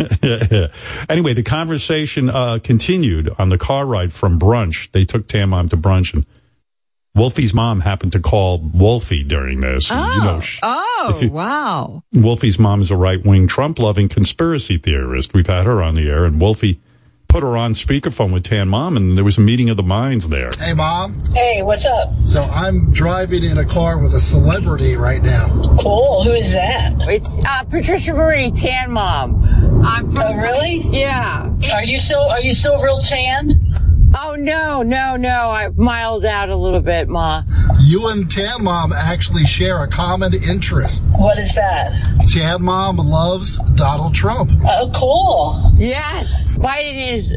Uh, there's, there's no words to describe how insane the guy is. I mean, he has no clue to what he's doing. No, no. There's, uh, I mean, he's a puppet. Yet I don't know who's running the show, but it's definitely not him. He, he doesn't even know where he's, you know, he's in circles. Yeah, they don't like Biden. They love uh, Trump, and, and so they Well, I love. Tan Mom has no real complaint about Biden. She's just, Well- oh, he, he just doesn't know, even know what's going on. Somebody else is running the show, blah, blah, blah. You know, she can't say one thing about any policy or, Well, listen, it ain't meet you the press. Something talking about she's against. It's Tan Mom and Wolfie's mom uh, speaking their own shorthand. Uh, the the conversation got even more intense, Robin, as time went on. Patricia, tell my mom the woman that you said is running the country instead of Biden. She's a, b- a black woman, um, and she thinks she's running the country over with with Biden. She's she's a colored woman. Yeah, Kamala Harris. Yeah. What role? Yeah, she she's uh she's a fruitcake too. They're all they're you know, they're all fruitcakes, and we- as far as I'm concerned, why the four of us in the car right now would do better country to this world a service. Just speaking about this, we need to what we need to do is actually get people together and have these um, social light meetings that the world can hear how we feel as Americans against what's going on. And yes, Trump should go back, and there is nobody else, anyways. Yeah. Yeah, I, I'm for that. I, I would cover any meeting that Tan Mom and Wolfie's mom had about Trump. I, I would go to it and have a social meeting. Oh, it would be the a collection of people that you could not believe. You'd find a brand new Wack Pack. I love it. I I mean, I'm all for that meeting, that social meeting. Uh, yeah. Anyway, uh, people also wrote in. So that was the Tan Mom reaction. There was a lot of reaction to that whole Tan Mom finding love thing. And then uh, I played some clips of some crazy public hearings. People like that a lot. Howard, those fake names are the oldest bit in the book, but I laugh every time I hear it. You know, like Dick Gazinia and Yeah, I need yeah. a, I need I need a blowjob and whatever names they slip in. Howard, I'm a retired cop, and years ago there was a guy that lived in my jurisdiction whose name was legitimately Harry Balls. So whenever we saw him driving in his car, we would call his plate in over the radio, forcing the dispatcher to say the vehicle is registered to Harry Balls. Uh, we gave uh, citizens with police scanners a good laugh. Eventually, the sheriff caught on and made us stop. So there you go, Harry Balls. Um, this guy wrote, gee, I completely forgot about uh, Victoria Jackson and how insanely difficult she is until you played that clip from the public meeting. Didn't you have her on the show once? Uh, yeah, we did. Yeah, Yeah, fact, I uh, think more than once. Yeah. I think I asked her about like why she's like so heavy anti-gay, and she started quoting the Bible, and then and then she was like, "Well, don't you have a commercial break? Like, I don't want to talk about this, but I, I thought it was good But aren't you against gay marriage? And you say gay gays are Uh, wrong. here's that, the thing. That, that gays. You have to take it up with God. God made the rules.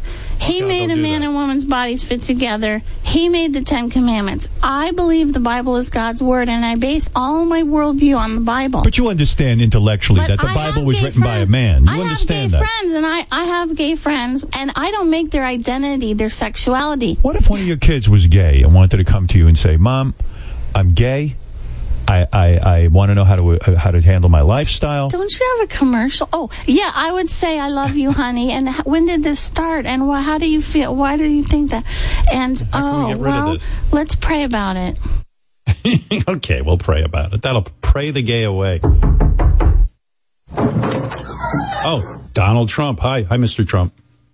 You know what, Howard? I just wanted to say that Wolfie's mom and Tan Mom, they're great women and they're complete tens. We love them tremendously. They're big fans of mine and I'm big fans of them. I want to work them like, quite frankly, like puppets. I'll fist both of them at the same time and it'll be like Sesame Street with the puppets and they're talking to each other. They, Tan Mom kind of looks like Ernie. We love to see How are you? how are you uh, holding up? I mean, uh, you know, I, I- I know you want to talk about Tan Mom and Wolfie's mom, and I know you love your supporters, but how are you holding up? They're, they're saying they could indict you any day. You know what? It's a it's an awful situation what they're trying to do. They want to send me to jail. They want to lock me up in a little box like a child who catches a toad in the forest and puts it in a pail with little air holes. They don't want me to breathe. It's such a shame what they're doing to me. They're Well, I mean, they- me like Tinkerbell, putting me in a jar. They might actually lock you away, Mr. Trump. It's no joke. I mean, uh, you know, they, they might lock you up. They might. You know how what? You, you used to go lock her up, lock her up, and now they might lock you up.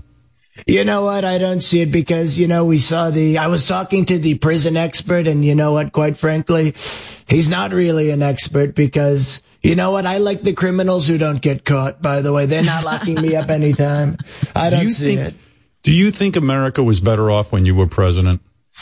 When I was president, Howard, we had the number one economy, quite frankly, ever. We tripled the world population. We had more people working than there were people. And I even, I don't know if you know this, Howard, but Right. I invented the airplane. I also invented oh. calculus. They called me Earhart. Like Amelia, they called me Earhart. I did so well. We built What, the. but what we about the but what about the radical left? Have they ruined the country? Oh, the radical. It's such a shit. In the school, you look at the schools, what they did. They used to teach our students mathematics. They used to teach them, and now they're teaching our students to be gay. None of them have any genders. They're dissolving our borders. They want to create Pangea. Pangea, like the dinosaurs. It'll be like a, the continents. It's one island, like an island full of Mexicans, like Puerto Rico. Well, you, you have a thing with Puerto Rico. I love how you say it, by the way. Puerto You know what? Puerto Rico. we love Puerto Rico. They're good people, by the way. I've never seen so many Mexican people on Puerto Rico. How did it? I I know we got to go because we got Dave Matthews coming in, but I got to ask you, uh, uh, how, how did you feel when the FBI raided Mar-a-Lago? Mar-a-Lago's your sanctuary. When the FBI just came storming in, how did you feel? You know, it was such a shame, by the way. They broke into my home at the Mar-a-Lago. They broke in. and you know what, Howard? They didn't call, they didn't text once. They call themselves the FBI. It should be short for first we break in because they don't care. They, came in, they broke open my safe, they stole my rubber ducky, and I love that ducky, by the way. They also, they took my paperwork. I had classified paperwork, national secrets, and we kept them on my desk. We kept it like when you have mail. You're about to read it, but you didn't read it yet. You say you're gonna read it, but you never get to it. And these were truly classified secrets, stuff about aliens from outer space and aliens from where do Puerto Rico. All right. Well, Mr. Trump, I know you have a lot. I know you have a meeting with your lawyers Yeah, right you now, so I'll let you go. A lot of meetings, a lot of A meetings. lot We're of on a plane right now to Puerto Rico. okay. All right. Thank you very much. Good luck in Puerto Rico. Thank you, Howard. I'll enjoy Puerto Rico. You're going to be tough to beat. I'm telling you. I think you got a real shot at being president again. Hmm. He's gone. He left us for first this yeah. time. Yeah. That's a first. um, oh, yeah. So uh, a lot of love for um, Trump and uh, Jack Nicholson, by the way. Jack Nicholson got some. Trump was so funny this morning. I was already laughing when he was doing that labored inhale. The real Trump has. That guy has nuances down to a T. I would vomit if the real Trump was reelected to be president, but your Trump, that's a guy I could get behind. Uh, Jack Nicholson's emoji conversation was, and then this guy sent us like 50 emojis. Holy geez, the Jack Nicholson impression with Tan Mom and the emojis making me cry laughing. Well, there you go. We evidently were a big hit yesterday. Uh, what can I tell you? Hey, a couple of things. Uh, the Hives. You know the band The Hives? Well, Yes. Howard 101 presents The Hives.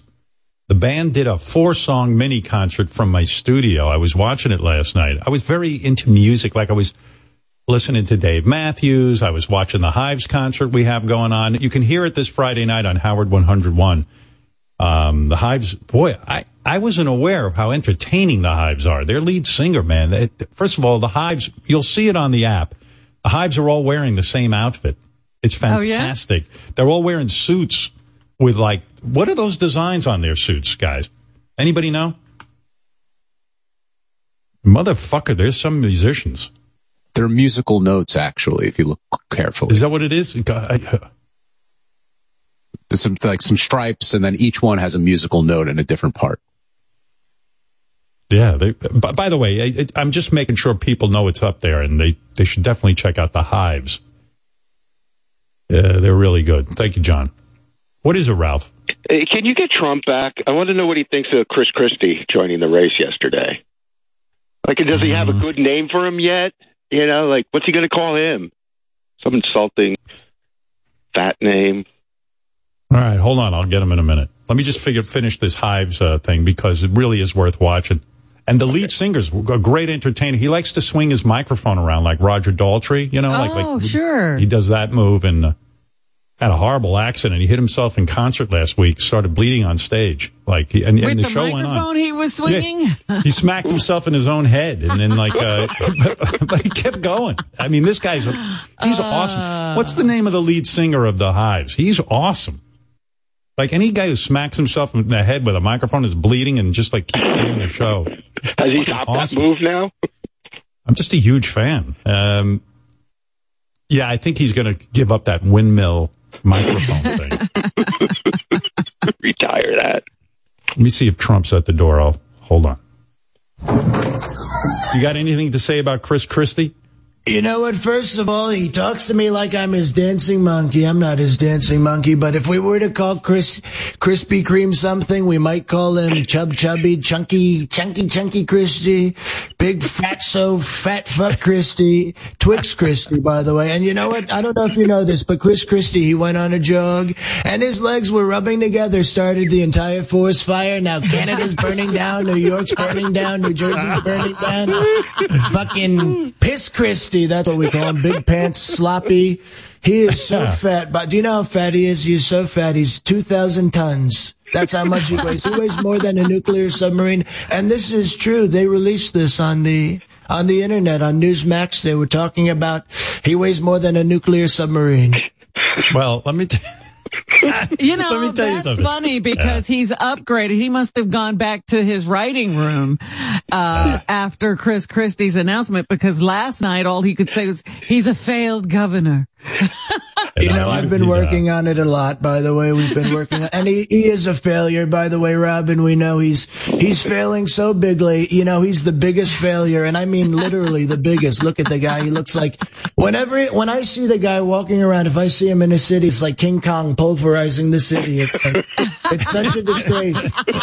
Like, are you Well, going to you pick know- up the buildings and eat them? How are you going to govern the country? You gotta, you have a big appetite. He's like a fat king inside of a castle. Everyone's starving, knocking on the doors. He's eating all the chicken. Eating all the chicken and the bones. Eats the bones, the fat slob.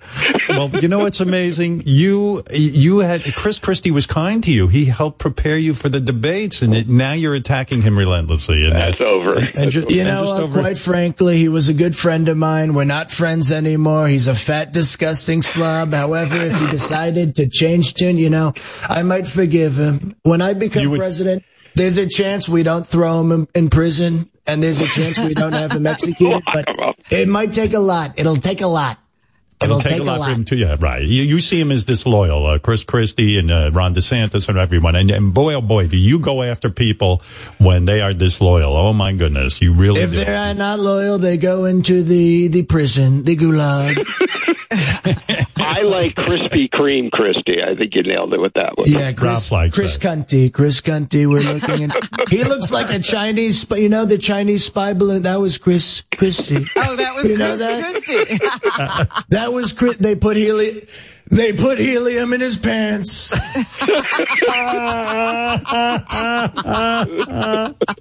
You're kidding me. I don't believe it. Amazing. You know what's amazing about you? You know, here's a guy. and all you're attacking him over is his weight. This man is They- a public. he- he's So a, lowbrow. Yeah, he's a public puppet. A public All puppet. right. That's what we call him. Like I All said, right, well- he looks like a Macy's Day float. uh, You know, well, it's him.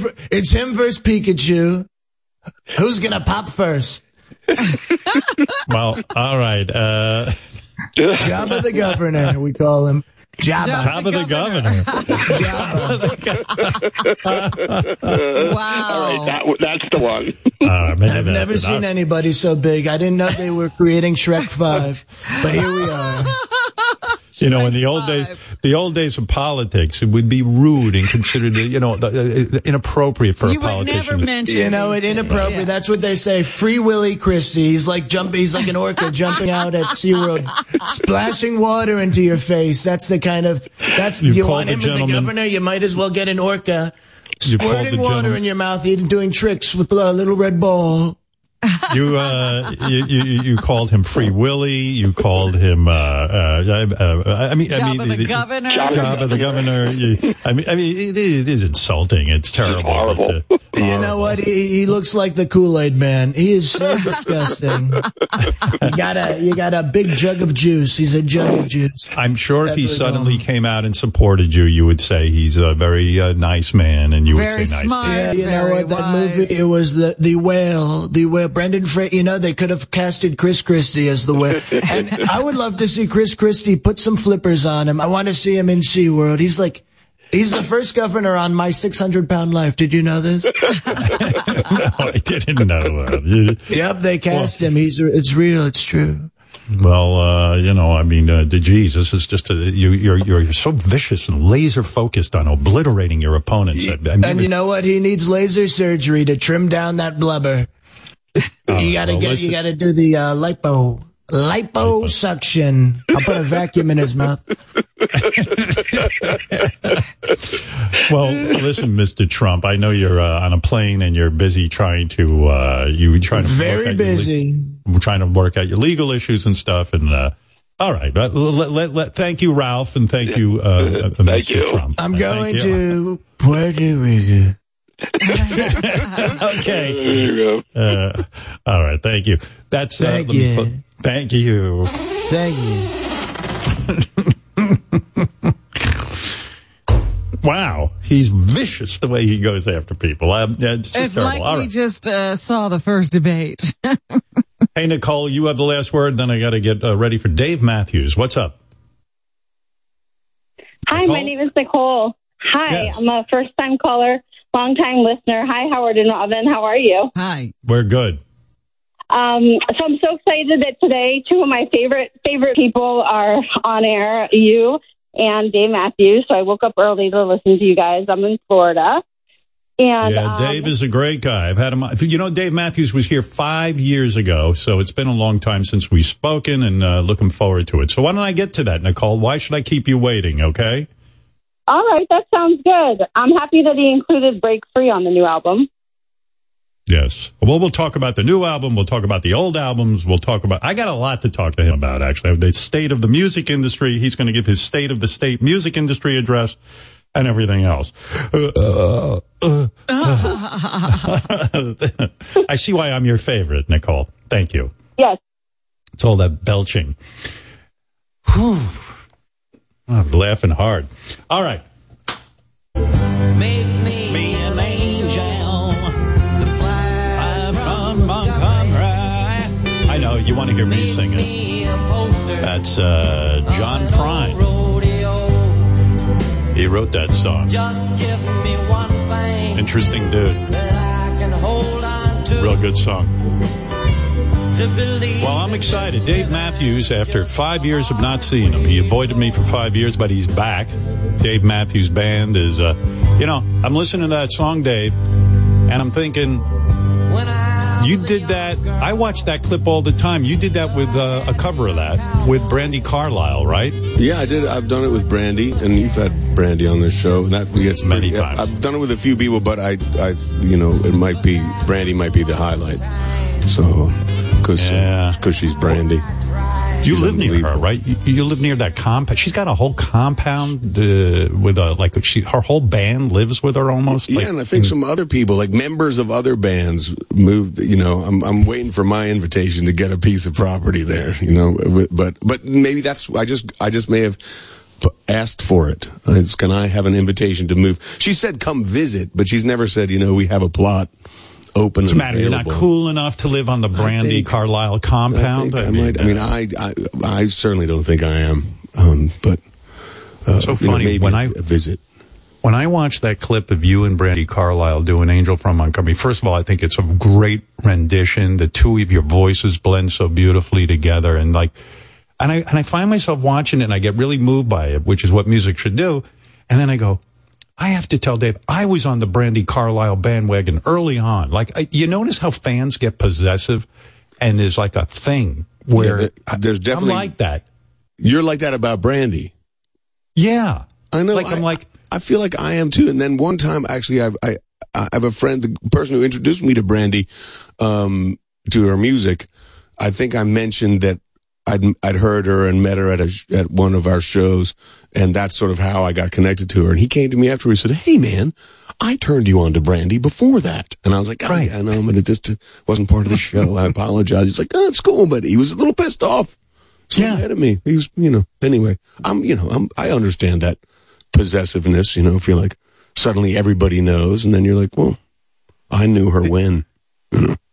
Well, don't you even notice that with your fans? Like you had early on fans who probably are pissed off that like the later fans who came into your music later on are not real fans. It's like a Yeah, there is Weird. A, there is that that that thing. You know, how many shows have you been to? I think there is that. I I um I don't approve of it though because you know you want new. I want people to. I want new. I don't want people that come to my show be, be like you know, you know. I don't want them to get you know verbally spat on or dismissed because they just heard the music. Doesn't matter. They just heard the music and then they came to the show and now they're going to be. They're not. They're not. Um. I don't know old enough to, or but whatever. I, I i think it's a weird thing to be we have possessive fans. Not all of them. I think this is you know but i think there are some possessive but maybe everyone does. I don't know. I feel i feel like hey you know welcome to the fold is a nice way to be if you're gonna if you're gonna One of if the there's things- a fold. One of the things I like about you is that you you know like in when you do a concert and stuff, you'll do a cover version, and I feel like you are fearless when it comes to covering songs. And what I mean by that is, like I go on YouTube. I think one of the best clips I've ever seen on YouTube is you and James Brown at Madison Square Garden when when he came on and and you guys did Sex Machine. I am like like, but you'll do a cover of Cat Stevens. You'll do a cover like you'll go from country to rock, and you'll cover songs that I don't even think you. I go, Dave Matthews wouldn't cover that. I mean, I would never think you would cover James Brown. Like, you know, well, James did it, but it just seems like musically you can go anywhere. And is that because you were a busker uh, when you first started out that you had to sit there and please people on the street and do other people's songs?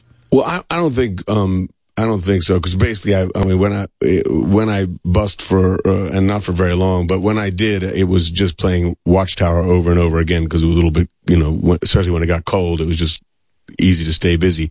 Um, but um, I don't I, you know first of all the the band I play with you know they're everyone's can can sort of do anything and and I don't I, I don't know what makes me want to play certain songs. It's not uh I don't know. I just think I could probably do that. Um or maybe I should try that or maybe someone else turned me on to it. I don't I don't know. I I I'm I think I'm very unfocused and I'm not fearless. I'm just afraid all the time. That's how I feel. what do you mean by that? I You're do, I afraid feel like all I'm, the time. like before I came, before I walked in here, and then sat they, and then they, then they kind, kindly sat me down here. I was excited to see you. Um, you know, I start having to do breath exercises because I'm, because I get anxious. I think I'm going to get up here and be a buffoon, and then I listen to all the funny stuff that's happening earlier, and I'm like, how am I going to be funny? I got to be funny on the show. This is a funny show. It's like I think people are genuinely interested in musicians. This is my premise. I think that what you do musically and so many artists do who move us, people love hearing about the process. They love hearing your thoughts about music. And it's funny. I, in my impression of you is that you could know, like, you could no longer be nervous around someone like me or going on radio or anything because you've performed so many. F- I mean, there's a stat I read about you that is unbelievable to me. Biggest ticket seller worldwide of the 2000s. Sold well over 25 million concert tickets. In my mind, once you do that, once you've accomplished that in life, nothing makes you nervous. Nothing. you know what I mean? To get up in front of those people and entertain them. I well, would some, think, you know, I, I will say some, you know, but it's probably the same with you. Some, sometimes it's, it, it feels effortless and I feel, you know, you almost, it almost ends too soon, some shows. And then other times, uh, you know, I, I feel like I'm, you know, running through a, a, you know, some sort of, I'm caught in some kind of thicket and I can't get out. But, uh, I, I think, well, you know, trying to be spontaneous and try and make every night, um, count. It, you know, I, you know, we've been, re- I have no idea how the hell it unfolded. I know that I just was, I've been around there. When people tell me I've been to 200 shows, I say I've been to more shows than you. So, um, so you're saying, right. So you're saying that you get nervous some nights. Some nights you think you're magical and the music's flowing and you think, man, I'm good. And literally, even at this stage in your career, you will think some nights, I'm by, I'm in the thicket. In other words, I am mired in mediocrity. I'm nothing. Absolutely. I, know. I'm not killing it. Absolutely, and and I, I you know I and I gotta I gotta tell you that I'll turn around to Carter, who um, uh, as mo, uh, some people will know is plays drums. Has we've been playing together for thirty three years or something. But um, Carter, you know, is the backbone of the band, and and he he'll he would tell you um that I sometimes I spend half the night turning around to him going, I'm losing my mind. And he's like, you're good, you're good, you're good. Everything's fine. Don't worry about it. You know, he's, he's like my therapist mid show. I'll turn around to him and I'll be like, am I, do I sound terrible? You know, terrible. But like, what "You're is good. it? Everything's good. Do you think the audience isn't vibing with you? That the, that it's the audience's fault, or it's just all you? It's all in your head. Yeah, I think usually it's it's in my head, and sometimes it's effortless. It's it's just you know everybody's. A, I it's it's a weird it's a weird job, right? You're getting- Absolutely. you I get off the radio and I go, I suck. I mean, I've done 10 billion hours on the radio. Uh, yeah, I mean, how could you think that I because you're like Because you're I go, you're wasn't a funny. legend. I was fu- not funny. I was boring today. I didn't move the show along. I spent too long on this. I will beat the shit out of myself because my wife will say, well, how'd you do? I go, it wasn't good today, you know? And then she goes, well, how do you know that? I go, I just felt it. I just felt shitty. It didn't feel right. Yeah, Right? don't- it- who knows? It's I don't know what it is. It's like I guess it's like the same as doing anything. Maybe that's what it is. Uh, unless you're just, but even then, maybe one day you're punching holes, you you're a hole puncher, and one day you suck at punching holes, and one day you don't, you don't even notice. One day you're just thinking about this great book you read and just just killing the game, the pun- hole punching game. Yeah, I get a weird. I mean, I just look at you and I go, here's a guy who's so accomplished. You've done everything. And by the way, speaking of Carter, was, was it Carter playing drums on the James Brown uh, thing when Oh, you were at the Garden? Carter looks like the happiest human being. We were all pretty fucking happy that we were pretty fucking happy that day. You know, I, you know, I love James Brown so much. Where I grew up, James Brown was the Beatles. The Beatles weren't the Beatles. James Brown was the Beatles. and you, you know, James Brown, what a confident man. He gets up on stage and he's playing and he's playing with you guys. And it looked like, so, I watched that YouTube video. I've probably seen it 50 times. It's that good. It's crazy. it it's one of those things that that that is sort of hard to. Um, it's hard to imagine that it happened. There's your band. There's James. Get on up. Get on up right into Sex Machine. It's so good. What a memory. That the the garden. We, the garden was rocking so hard that you could feel the ground going. You could feel it going up and down. The crowd was just. It would. You could feel the stage going. Whoa, whoa, I mean, it was physically moving. And you can feel it just watching the video. Where, like, he comes up out of the audience. Was that all planned? Like, yeah, what- we knew what- we knew he was coming. We we had to get because we had to do some get it all right. But he came up, and the thing that was so also so beautiful, rewarding. We were so out of our minds with filled with joy and excitement and nervous, you know, all that stuff. But when we left the stage, you know, because he left, for, of course, because he's the king. He had to. He goes first, and then, um, and then when we walked off the stage to see him, sort of waiting, uh, you know, to just shake our hands or whatever, and he was beaming, and it was just such a. It was like a. It was the. It was the greatest gift to us, but it was also you could see he was so fired up that he that, that- he rocked the house so hard. Oh, he rocked at a Dave Matthews concert. He rocked the the place was going berserk, oh, I mean, and I'm- he is such an entertainer. Did you like like how does that come about?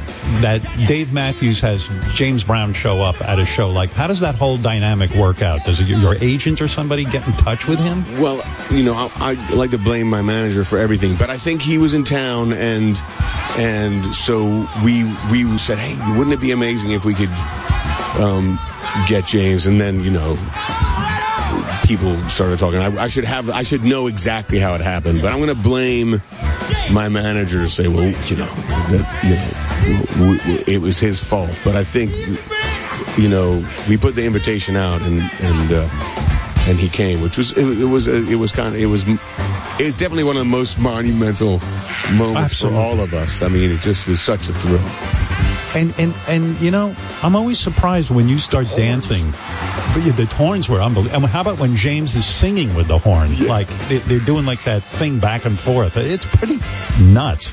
Yeah, um, yeah. You guys look so happy during that moment, and it, was infectious. And um, what, like, what do you guys do? Do you have a rehearsal, or was that on the fly?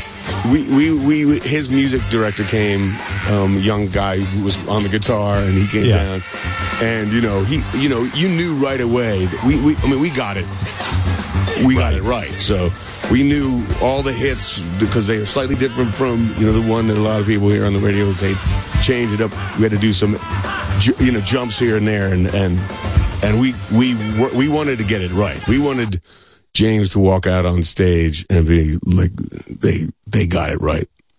You know, Yeah, I know. Yeah, like 'cause you don't want to fuck that up Because, you don't want to uh, get out and say too slow. yeah, like when, when you do like a um, like when you uh, this this again about covers, but when you do uh, uh father and son. Cat Stevens, I love the album Tea for the, the Tillerman. I think it's one of the best albums ever. Cat Stevens, unfucking real. From beginning to end, it's just it's mind blowing. Even the last little uh, bring tea for the Tillerman, steak for the sun, wine for the woman you know. who made the rain, come. Yeah, that's a what a great. That's a crazy record. I love it. Gave me goosebumps just thinking about it. That it was one of my, um, well, my first love, uh, as a well, I think my first love was the Jackson Five, um, because I found the record, and then I, when I started to obsess about music, I was real. I was pretty young. I found some Beatle records and and but I think my next love was Cat Stevens, like after after the Beatles, and then you know then it exploded. But I was real small, but I was obsessed with the Beatles. And then I was really obsessed with Cat Stevens. I mean, he was.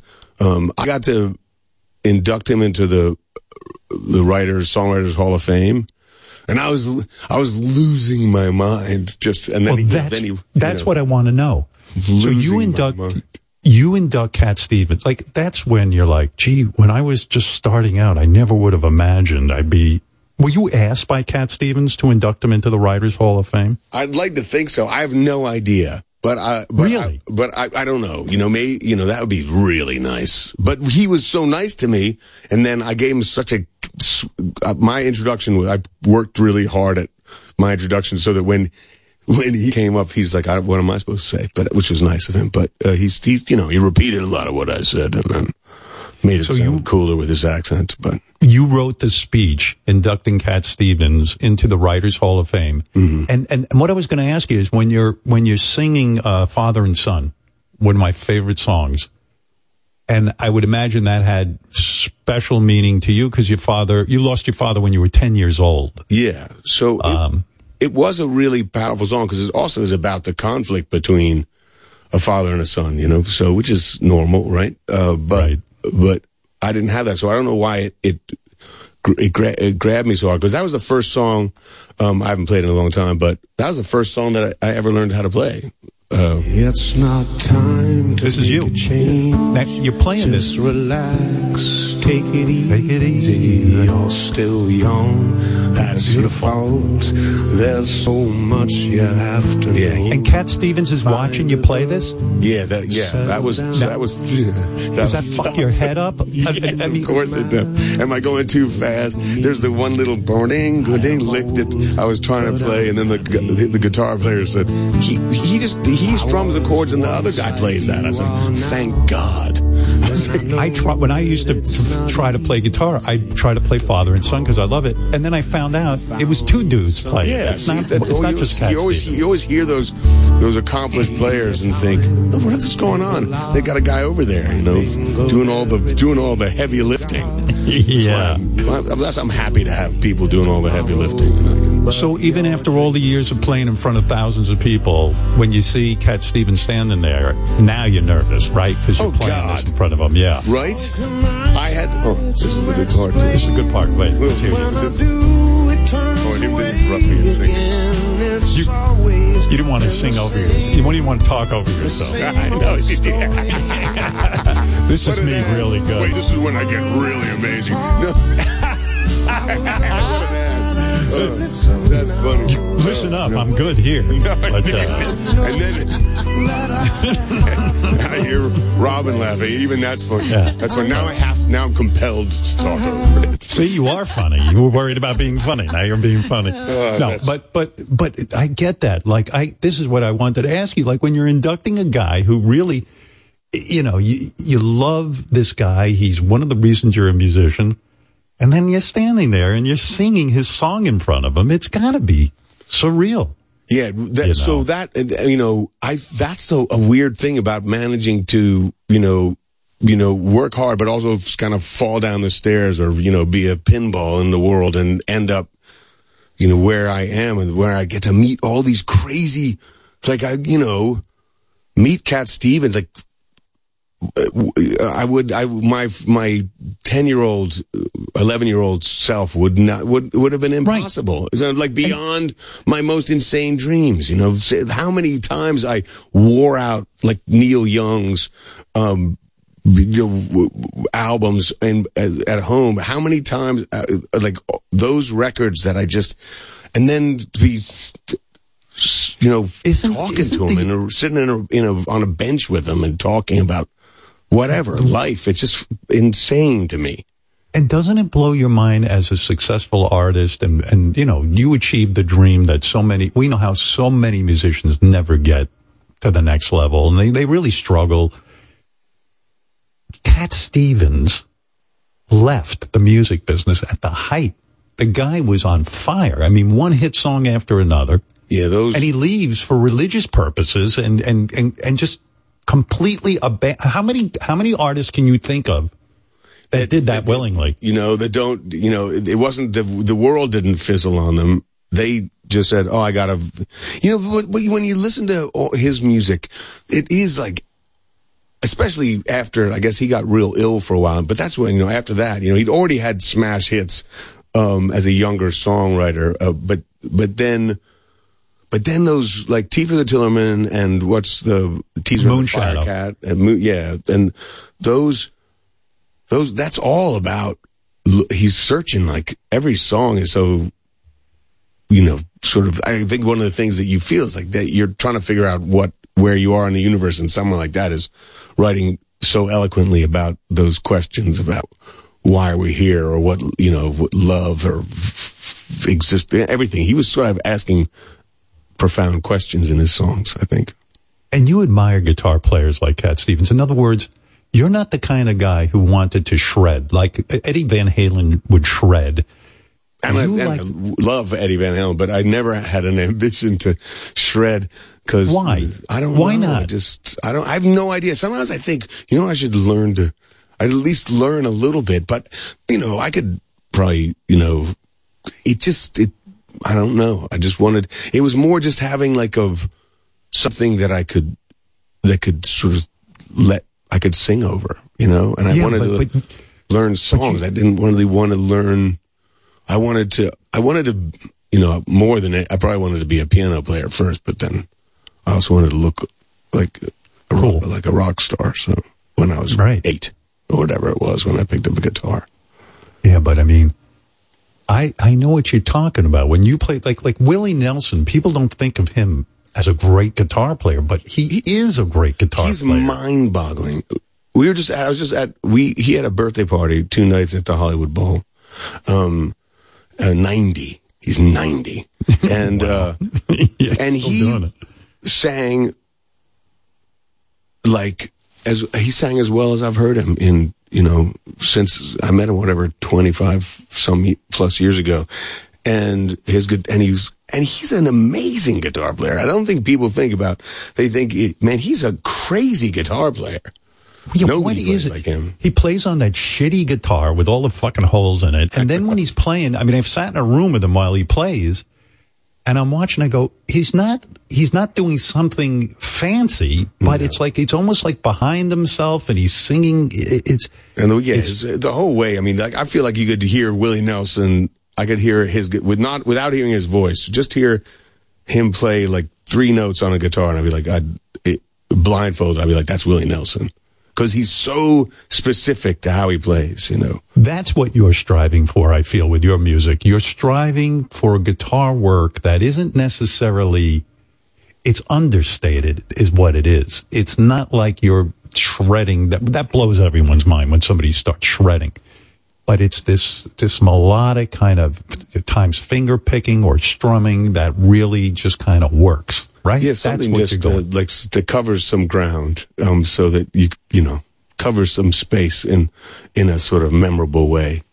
You hold your guitar up high.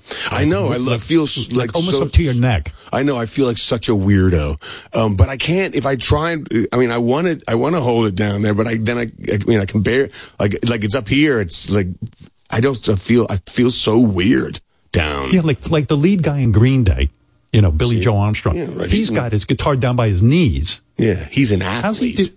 Because he's, He's an athlete. He's, an athlete. He's, He an is. he's like athletic. It's like an athletic ability, you know, because he's down, like he's all stretched out. So I'm like, you know, I'm more like, uh, tr- like trying to, like I'm a tongue out of my mouth. I'm trying to write my best letters, and I'm doing them right here. When you did this, you did this in front of Neil Young. Did, "Needle and the Damage Done," my favorite Neil Young song. Mind blowing. Mind blowing. That's another great guitar player, Neil Young.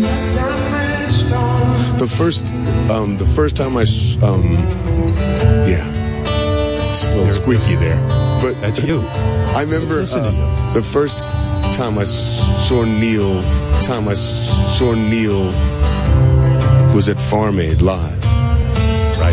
And he got in front of like, for me it was like ten, a hundred thousand people, right? Just by himself on a chair, and he That's all he needs. blew the place. He blew the place apart.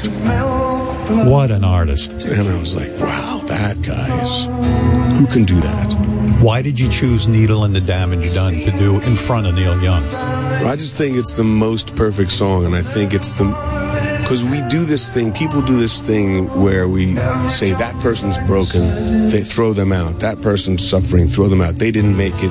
They're garbage. That this person's ill. This person's uh, you, not. You know, we we are so cruel to each other, and we're so because we don't want to be discarded. We want to be it, with the winners or we want to be part of the survivors and maybe that's the reason or maybe we're just dickheads i don't know but that song so beautifully talks about like it's so much love that it feels toward these people that friends you've lost th- you know just through their you know it's not even it doesn't even suggest that they're wrong eh, to get lost in in that sort of rich possibility of getting high. It just says, you know, just that I lost them. You know, it's so it's just astounding how kind and beautifully he is talking about people that he misses. You know, just mind boggling. After you perform that, uh, does Neil come up to you and say, "Well done," or "Hey, I like the way you did my song," or is it? uh, uh, uh, No, he, is that he didn't. I don't. We maybe we talked about it afterwards. He, but he. I think we one time I played it for him and and he, at um and he said, you know, thanks, man. Um, but uh, but, but That's he's a it? great. Thanks, man? You know, I surprised him. He he's a he's a. I like. I feel like um I would like to. I love to share the stage with Neil, but um if if there was a fight in a bar. I'd like to be on Neil's side because I think he, I think he could definitely throw a punch too. He doesn't Yeah. sound like he could throw a punch necessarily, but well, he does sometimes. But I think I feel like he's a he's a brawler. brawler. He's a Yeah. brawler. Yeah, no, yeah. It Neil, doesn't take shit from anybody. No, I don't think he's gonna take shit from anybody, and I think it doesn't matter. You know, he'd kick the bar stool back and be like, "That's it. I'm gonna fuck you up now." I think Do you have fantasies when you play Needle and the Damage Done in front of Neil Young? Do you ever have fantasies like he's going to come up there afterwards and say, you know, I usually don't like people's interpretations of my songs, but like you're wanting. no, I, for God, no. I want. I just want. I just want him not to go. You suck. Um, you know, you know, Yeah. you know, that would. Yeah. He could. He could. He. It, he would have the power in his hand um, Yeah. to say to destroy me for the rest of my life. He said that. Um, do you? But when do I played ever- that, that, well, played that one time, I, Elton John was there. Oh, God. and he came and he came up and told me that it was that I did a beautiful job. Wow. I'm bragging right now because Elton, Elton's like that. Elton, Elton- John came up and said that was beautiful. Elton does that for other artists. What a, he, what a stunningly, oh, what a what a lovely human Elton is. I mean, I, I, I, as far as I talk about a songwriter, right? Got to be right up there. God, there's so many intimidating people. I always want to, you know, like I love the Beatles so much, but when I, when I, every time I listen to them, there's a tiny part of me that's like, fuck you. Speaking of the Beatles, so you did that, um, the cover of In My Life. It was a John Lennon tribute um, show. Yeah, he wasn't there. No, he was not. And uh, that that's, the only good thing you can say about that. But I mean, what a tra- but but you chose In My Life. Yeah, well, it's you know, he talks about people that are gone. You know. Boy, you're putting you're putting me through it. It's so nice of you. Uh, What do you mean? What do you mean? I'm oh, see, you I, look it? how look how young. Listen how young I sound. Let me hear. I sound like a kid. Don't make me listen too much. I like it. for That was a mistake. What do you mean a mistake? That wasn't me interpreting. That was me nervous and waiting. Uh, the shake in your voice. Yeah, I think so. Yeah, I like I'm it. Terrified. I love this song. I think I had my first slow dance to this song with a girl. Really? Yeah. Not my version, because that'd be that'd be No, no, if you'd with waited John that Lennon's long. version. Yeah, yeah. yeah I'm pretty much a loser if I waited for your version to have my first slow dance. Yeah, you know. Yeah, I was 58 years old. I was already successful. I'd never danced with a woman before. No, never wanted to dance with. Had Speaking of dancing, um, uh, you're a pretty damn good dancer. Oh no, It's, uh, God! I mean, you dance on stage. You're Yeah, not well, a guy. Who, you're know. not a guy who stands. You're not Oasis. You don't just play the songs. I mean, you move. yeah, well, I can't. I mean, I feel, feel like maybe I'm trying to be. Uh, I'm maybe I'm, I just don't know what I'm doing. I, have never, you know. Yes, you do. uh, yeah, I'm dan- I mean, I'm, but I'm dancing. But God, I, you know, if you can call it that, bouncing around. I can't do. The other day, I thought. When we were playing a gig and I was feeling a little dance, I was like, I'm too tired to dance. Just gonna move one leg. You know? I like going back to that James Brown moment. I love when Ja- James is dancing. He's older at that point. He's not doing the splits and everything, but he said he was like when we were rehe- before he came out he um when we were rehearsing with him he said um i'm 65 70 years old right. i like that he described himself as 65 or 70 years old. Like he doesn't know. Yeah, we're not exactly sure how old we are, but but uh, I- but but uh, James starts dancing and he looks at you and he's like, "Okay, well, start dancing with me." And and I could tell there's hesitation on your part. Like, am I really going to be dancing with James Brown? But then you did. You Yeah, did. You gave him a little dance. I look, you know, I look Yeah. buffoonish. I do have a photograph that you know of that uh, that I have, where I, luckily at that moment I had my knee raised at the same time. His knee was raised, so it looks like we're, you know, the video. I'm sure I was. It was. It was uh, less graceful on my. You know, when but- you grow up and, and you, you listen to all these great artists and you cover so many of them, but then you start to write your own songs, is it like, oh shit, like the enormity of it is almost staggering that anyone has the nerve to write their own songs after you hear guys like Cat Stevens, Elton John, the Beatles. It's it's kind, you got to be kind of crazy to Yeah, think, it- oh, I can do it. Yeah, it took me a long time to start writing songs, and I was scared. You know, I I I was lucky to have v- a lot of people sort of encouraging uh, early on. You know, especially in Charlottesville, people would say that sounds really good. You should, you know, uh, friends uh, that that said. You know, you should write some. You should write some music. You know, and, and you know, I, I could list a bunch of people that uh, are. You know, How some- old were you when you st- you say you started late writing your own tunes? I How think I was were you? probably 19 or 20 when I started started trying and probably finished my first song around then, you know. Isn't that strange? Like all the years you practiced and you know wanted to play the guitar, and you and you know, and of course, like everyone, you start by playing other people's music, but you never kind of kind of privately went and said, "Let me see if I can write something." You waited that long. Yeah, I mean, I was playing and I was, you know, I'd make things up, but I'd never finish a song. And then, like, the first song I ever wrote was, I think, still like one of the best songs I ever wrote in my life. That's what's, you know, so what was the first song you wrote? It was called "I'll Back You Up." I, get- I, get- I should I should I? Yeah, yeah. You, you, if I you don't give mind, you a tiny piece of it. I'm going to plug. give me a tiny piece. I would love it. I'll give you. Look at your guitar, by the way. It's a it's a mess. It's all beaten up. Yeah, I, That's I cool, have a, right? I have a we, um, a special technician that smashes. Sorry, that smashes my guitar so that they they look like So you being- look good. So, so I look so I look cool. Yeah, I got a special guy. Let me see if I can remember how it goes. It goes. Listen how tuned I am.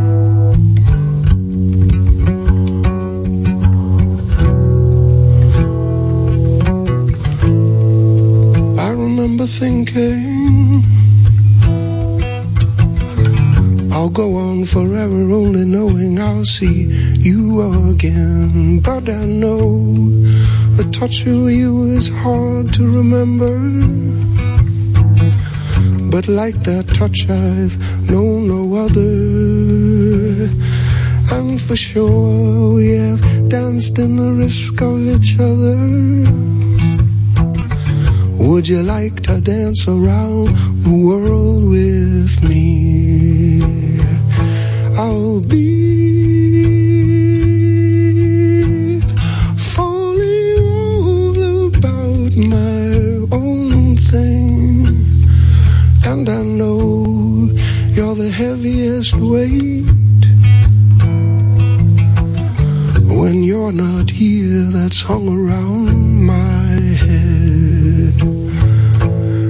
And your lips burn wild, thrown from the face of a child.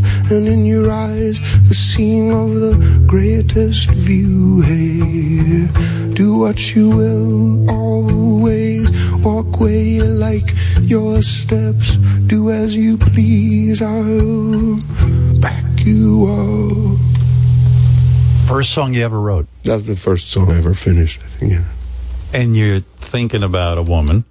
Yeah, very a specific uh, woman who, um, oh, I still every once in a while, you know, you know, calls me up and asks for a loan. I'm just, he, you know, no, she still, Are you, still friends. You're still in touch with that woman. Yeah, still friends. Did your Moved wife? Uh, did your wife uh, mind that? I mean, uh, No, my wife, my wife, they've they've they've hung out together. No kidding. Um, I'm I'm uh, uh, I'm very happy that it turned out the way it did because uh, I've written you a lot were of in love. songs with my. but you were in love with that woman, right? I mean, I was that- in love. Yeah, I was a young. I was young. I didn't have a gray beard yet. I was, oh my, the, the hair wasn't my, my. I didn't have a bald patch on the back of my head here. That, that, you know, I, I was in the I was in the little rehearsal room back there, and the mirrors were set up in such a way that I could just look at the light go, bounce off the bald spot on the back of my head. Um, and But when so you've never written a song before, but wait a second. When you're not, when, when you've never written a song before, do you consciously sit down and go, "Okay, man, um, I, it's time for me to write a song. I want my career to progress. If I write my own songs, that's going to take me to a new level. Uh, I'm going to now talk about uh, what do I- what's on my mind. This girl, blah blah blah. I mean, is it or is it calculated or is it like just comes pouring out of you? What I think it was- difficult? I think it was. It felt that song. I think I may have I may have sort of gotten obsessed by this sort of this bouncing little feel on the guitar, but I can't really remember. But I I do th- I think that uh, I was I was starting to sort of catch this fe- this this idea that I could make something beautiful with words and music that I would like, and so I had no pressure too because no one else was.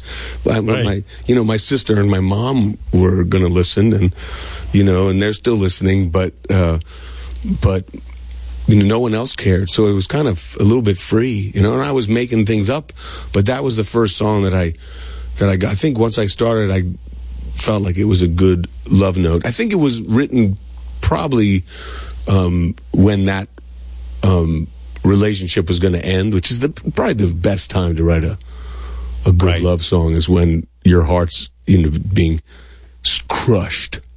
Did you play it for? So she broke up with you. Is that the thing? Yeah, I mean, I think uh, we yeah. just destroyed each other and then crawled out of this smoking wreckage, and then and then realized, you know, we're we're 22, everything's going to be you, okay. Do you think, in a way, you wrote it to try to win her back in a way? Oh, Like of course, you know, if they, you know, Yeah. right? I'll do. I mean, that- that's all it talks about, right? But Yeah. you know, I'm glad. I'm glad it didn't work. and, and, you, and, you, and you played it for her? Did you say, listen, I've written a song about you. I want you to hear it. And, and she still didn't Right, go I back hope to you. this song makes you moist. You know, I love you. No, no, that You was a terrible thing to sleep say. with me. She You would will like wanna be in the with me. face for saying that. No, but um, um, I think she probably liked it. I think she, and, and in fact, I know she liked the song. Oh, fuck yeah. What could be more of a, an aphrodisiac than Yeah, to, she- to write a yeah. song about a woman? I mean, And then she God. said, "That is a really nice song. Goodbye." Right, yeah. You, you did a good job, son, but I'm out. I'm out the door. I no longer want to be with you. Jesus. Exactly. Yeah. Wow. Oh well. so it goes. You're out. Why so many of your songs are about death? But that line, dig me a shallow grave, basically, so I can feel the rain on me. That's, I don't know. That's fucking great. That, yeah, I was I was happy about that. I got, that song was like a, a, a creepy idea. I used to live. Uh, it crept at least, but I used to live near a graveyard, not intentionally. It just was where the house that I rented was. But I do remember thinking. I'd heard people say it, but I do remember thinking like walking from. You know, it was a pretty. It was an old and beautiful graveyard with big uh, trees and. Um, in Charlottesville, and I remember walking there, and, and there's a name, and it tells you sort of the dates, and I, and that's kind of what started the song because that's, I guess, sort of the structure of the song. But I do remember thinking that every single person is not is you know novels and novels. Every single person, the guy, the the guy who sat on his porch, and except when he went to the bathroom, and did almost nothing, is a fascinating book or the person who's traveled the world. Every single person is, if you had the right pen, uh, you know, if you were the, if you could write a, a, a, a, a prose well, everybody here has got an amazing story. And then, so that sort of started the, the idea of the dates. That's what struck me was like, well, just all those years. Anyway, that was, that was a good song. That's one of my favorite songs I ever wrote because I think it manages to, to get where I wanted it to be, you know? Yeah, no, I, I think it's one of the most. naming those people. I think it's one of the most beautiful songs you've ever written. Honestly, I think uh, so, it really moves me. But but you know, I don't want, I don't want to get too morbid. Maybe it's too uncomfortable for you to talk about. But your dad dies when you're ten. Uh, your sister was tragically killed. I can't even imagine the tragedy of that loss. I mean, you know. Um, Yeah, we didn't. We, we, you know, that's what you know. That's the thing that death, even when you expected death, is um, takes your legs out, right? Um, when when it's someone you love. So, my sister, um, uh, she was murdered, but um, murdered by her husband. By her husband, and then he killed himself. Killed himself, and you know, we are lucky to have um, her their uh, her kids. Um, who How many kids and did she- how many two kids did she- two amazing, amazing, two amazing adults and, if people. If, yeah, if you don't mind me uh, saying this, what a heavy thing. Your sister is gone. Her husband has, you know, killed himself. You took her children in with your sister, your other sister, and raised our children. and really my other sister um, r- raised raised them but hopefully we all uh, um helped but you know that yeah, it was you know but then life unfolds such a is such a in the world is um i- is uh to look at the world as right and wrong, to look at the world as us and them, to look at the world as um good and bad is fairy tale bullshit because the world is we we come into it you know and if we're lucky we feel love and we find love. And the more love we find the more despair we will feel. And that's sort of it. And and and so we should at every point possible we should be grateful for each other and for our time. You know every moment possible all But this how do you little feel shit you're that evo- How are you so evolved, Dave, in the sense that if I lost my father at 10 and never knew the love of my father or never felt, you know, or at least imagined that we could have had something together, and then this tragedy with your sister, and how do you not become angry with your ex-brother-in-law for taking your sister away? And then how do you explain to the, her children? I mean, this had to be, no wonder you're writing about death. I mean, death has defined you in a sense. Yeah, but and you know, and I but I also think that then life de- defines you, you know, because and then what is what what else is there? You know, what what doesn't you know, th- why not? You know, why not everything? Why not why not, you know, I mean there's no reason to be you know, I choose to care about people. I choose to care about the world. There's no reason that I can find that makes me think that. There's no obligation to it, but it just seems like a nicer way to go than to want to be hateful or angry. So, so I choose that. Probably, maybe my mom raised me well, and my sister raised me well. Absolutely. And what about the amazing responsibility of raising children? How old were you when you had to raise your sister's kids? I was in my twenties, and my sister and I are both in our twenties. You know, and we That's had help. There's lots of people. We had a great community, um, and they're amazing people now. And Yeah, I mean, look how look how you know I, I'm on I'm, I'm you know I'm um I'm I'm on I'm on your show, and and, and I gotta have to say that I uh I really appreciate what a um, what a great interview uh, you give. I'm always kind of hoping that we'll talk about farts and falling downstairs because, or politics. And, but I really appreciate that, um, you, uh, managed to steer the ship toward things that have more weight. At least they appear to. Oh, thanks for saying that. I, I just uh, no because when I think of you and I think of your music, there's a lot of heavy stuff in your music, and rightfully so. I mean, uh, you know, I don't want to go through all the tragedy you've witnessed, but you had a friend who committed suicide. Yeah, you know, but I guess I am. But I'm saying I have not been exposed to death the way you have, and loss. And and and, and I'm wondering, did you did you have to go to a lot of therapy to to sort of deal with loss? Well, you know, I, I, I um surrounded by people that were therapeutic, you know, and hopefully I was therapeutic for them too. But I, you know, I've been therapy is good. I'm, I had, I had a couple. I, I like, I, I want to talk to somebody that that I'm that I don't feel like I'm taking up too much of their time because they're on the clock, you know. Right. Yeah, Yeah, that's no, like, you know what I mean? So you can Yeah. say, let me That tell you what I'm feeling today. Can I tell you the craziest thing that ever happened to me? This is a, a total turn. I had a therapist, and I loved, I love, I did, I love him. He was amazing. He would get so caught. He, he would apologize. He's like, "I'm sorry," because he'd get emotional, and he'd, he'd like tears would trickle down his face. He'd try to keep his shit together, but but he would get caught up in things. And I was, um, but one time, this is a real big turn. But I just can't not think about it because you brought up therapy, therapist, and then now I go straight to this. Um, I got on the elevator in the hospital to go to his, to go to see him. And I was rushing because I was always late. And he always said, someday we're going to deal with the fact that you're always late. We never did. He retired. And I got on the elevator and I pressed the button and then I was like, ooh, something's wrong because it smelled.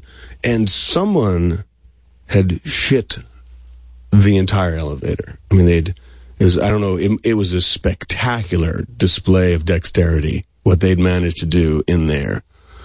And, um, and so I immediately pressed the next floor as we were climbing. It wasn't a fast elevator. It was an old hospital elevator. And, um, the door opened. It wasn't my floor. I was going to take the stairs and a woman was coming on the elevator and I said to her, and I wonder if she, if she blames me, but I said, somebody's made a huge, I, you know, leapt off the elevator gasping and then I said, someone's made a, you know, shit the elevator. And she said, "Oh no!" And she held her nose and got on the elevator. I was like, "What are you out of your mind?" you, know, does you know, I was like, Yeah. "Back off!" And she said, "No." She so she gra- she holds her nose. She goes, she goes, "Oh no!" She gets on the elevator. I was like, I almost wanted to pull it off, but then I went up the stairs and I went to my, you know, I was I was planning. You know, to you know, go find out where my problems, what death caused, finally snapped me, um, um, and and then we spent the whole time talking about what kind of rage madness because you'd have to have inside it couldn't just be madness it had to be rage madness to so fantastically shit an elevator You're I mean, talking it was- about the the kind of shit where it's like sprayed all over the oh, walls. up and, the know. walls. I mean, I don't know if they were on their back or if they were doing downward dog. I, it, it, would- it, the mind boggles at what effort was put into that, and also when. And it was a slow elevator, but it wasn't that slow. That's the thought. That's the thought. I was, but he, but You he became was- obsessed. You became I- obsessed for an this. hour. Well, forty-eight minutes because I was late. But um, he said malice. He said without question, it was laden with malice. It had to be. There's no other explanation. I apologize for uh, taking and you never that. And you never wrote a song about that that kind of rage No, I- and madness. No, we that kind of. I should have written that song. I could have. I often Yeah. think of all the songs I could have written that I won't because for whatever reason they. I I'm obsess when I'm writing songs. I obsess with death rather than excrement. Like you, when I go in a men's room and I see a toilet where somebody has sprayed the toilet, Hmm. like I, I'm like, how does a human being miss the bowl and shit like against the wall? Are they trying to protect themselves from something, or is it all malice? It's, you know, S- Steven Tyler wrote "Love in an Elevator." You could have had shit in an elevator. I could have And, written that song, and it might have been a smash. Yeah, it that might have been just good. have been a smash. yeah, no, absolutely. Um, let's let's review. First of all, you've written a new album. Now, I would imagine writing a new album now at this point in your career, after all your hits and all your success, that you know it would be a more relaxed thing. But maybe it's not. Maybe it's even more pressure because everybody expects bigger, better songs, and and you know what I mean. Where are you at with putting out a new album?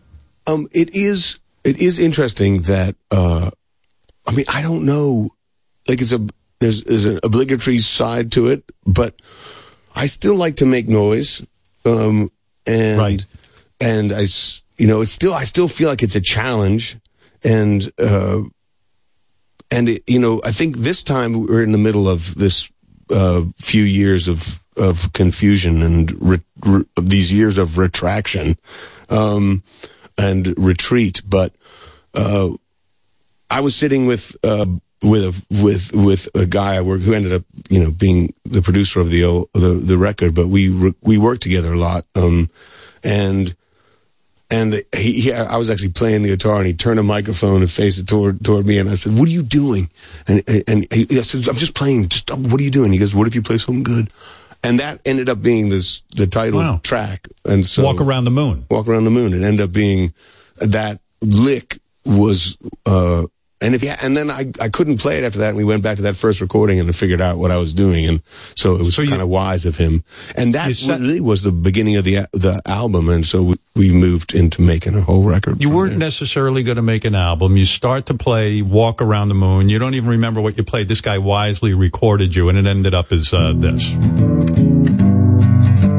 This is Walk Around the Moon, the title track. Yeah, I like this vocal. I found a stranger walking in the woods. She was not quite like anyone I knew. Carter wrote this song when he started playing on. Red dress, Listen to how he comes in. It's the greatest feel. I love it. Right here. She said, You take me, and I take I just love the way he falls in. It's a sexy groove. It's a sexy groove. His groove. But Walk Around the Moon. Now, you, this is about now. I don't know if this is true. You can confirm it, but it's about eating mushrooms. Yeah, it's a- Uh, you I- I do mushrooms? Yeah, I do sometimes. Yeah. Where are you Um, at with drugs? You, you'll do weed, you'll do mushrooms. Where, where are you at? I, I don't do a, a lot of any drugs at the moment. I mean, are mushrooms drugs? I suppose they are. They are like they are a controlled substance. So um, right. Seems like I do everybody th- does them. Yeah, I think they're Mm-hmm. I think they're pretty good for you. Um, I mean, they're good for me. And you know, sometimes if you have too many of them, you know, you shouldn't uh, uh, you you shouldn't operate a vehicle. Uh, But uh, but but I but I. I, I, it's a good time to, you know, take a walk in the woods. And I'm also at a, a point in my life where I think I can, um, take a, you know, a, f- a few mushrooms and then just not be worried about anything. It's a very So, what, so was part of the process when you were writing this, you were, the mushrooms made you feel creative. In other words, this uh, inspired you. Yeah, and it was also like um, there were some mushrooms and there was a pandemic, and it was and it was like, well, you know, if not now, when? Right. You know, if, Might know, as well. You know, who knows who's coming out of the forest? We should probably do these mushrooms. You know, and What- then see what happens at the end of it. It was a it was a weird time, and I did think I I don't know that that song the song is I guess a little bit about that. It's also a little bit about you know it ends up being it takes different forms. But it, uh, for me it, uh songs tend to when i'm writing i'm not as clear as some um some songwriters but they tend to be sort of about a few things for me. And and and that song is sort of about taking an opportunity i think about you know yeah i, I like the idea of um, um i was you know i was tired thinking about going to bed but i think i'll walk around the moon instead i'd like Yeah, that's a mushroom kind of th- thought, you know, him walking around the moon. I mean, you know, you, yeah. yeah man What is it with walking in the woods and songwriting? Neil, Neil Young wrote Ohio like in 20 minutes. He just walks into the woods and, uh, comes out of there. It's legendary. It's something about the woods, man, right? I got to get in the woods. yeah you gotta take your shoes off and walk in the woods or you can leave your shoes on but Yeah, I probably have a song in me. I just don't know. yeah Let's you've let- got a let- lot of them You're going to perform the song "Madman's Eyes." This is off the new album. Yes. Um, now, now, uh, "Madman's Eyes" is your statement about the gun violence going on. and it wasn't and again like it's i feel like i fall down the stairs uh and end up you know with a song about whatever the song's about so uh it didn't start with that intention it went in a few different directions but it just started it just felt like there's a it, you know first of all people are getting shot all the time i mean it never ends obviously especially when you've got we have so much access to firearms. But um, it, it it it seemed like a common statement, like the fear of, you know, of losing people to gun violence is always there, you know, and there's no safe place, uh, you know, from it. Whether you I can't imagine having a young kid now and sending them off to school thinking Jesus, like, you "Hey, know. I mean, my uh, one of the one of the high, my my son's in high school, and um, it wasn't his high school, but it was you know he could have gone there. There's was a gun. Uh, someone was murdered there this year. My daughter's at the at university and um, lost friends from also another ma- a mass shooting at their And, school. and I take it when uh, And it's again, just- it's a sore subject, but your, your sister was a victim of gun violence. Yeah, What, was there it, hadn't was it been a gun, a gun there, th- Right. She would have, you know, she was she was in a fight and she was leaving her her husband and he and so he shot her in the back. But if there wasn't a gun there, you know, it's always my you know it's it, you know people say it's, people don't kill, you know, guns don't kill people, people do, which is an absurd statement.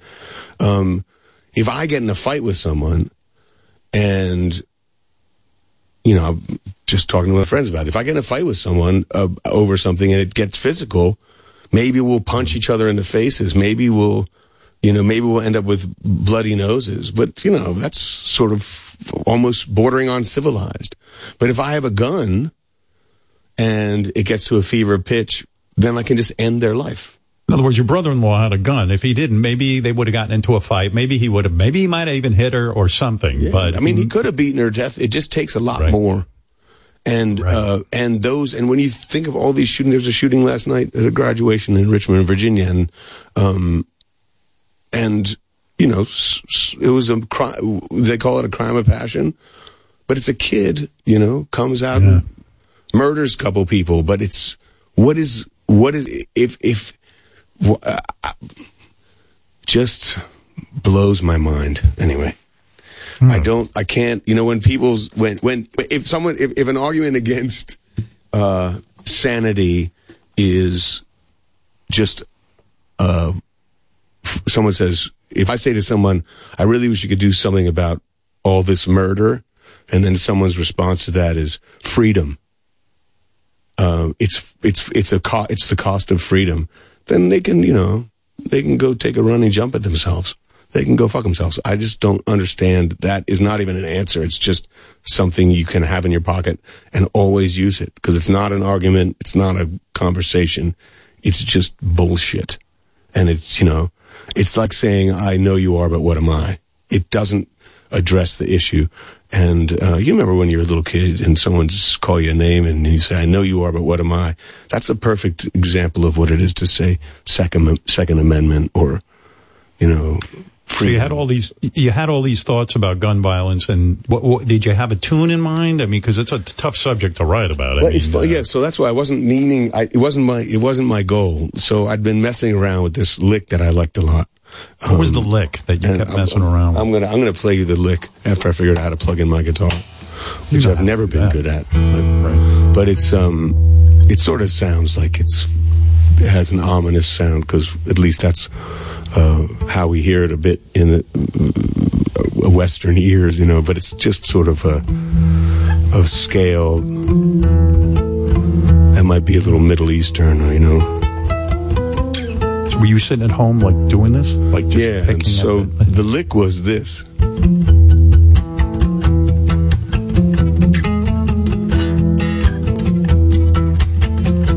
So that's and I played that for ages.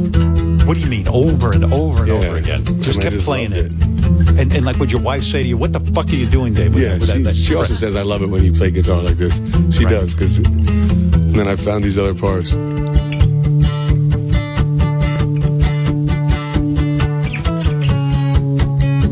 So you have that.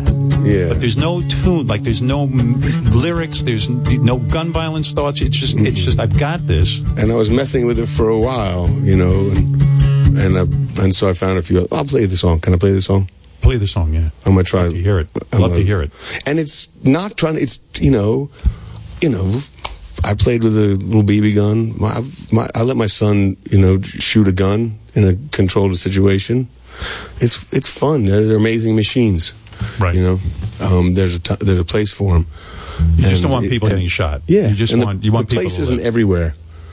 The the, pra- the place isn't everywhere all the time. That's what it's not.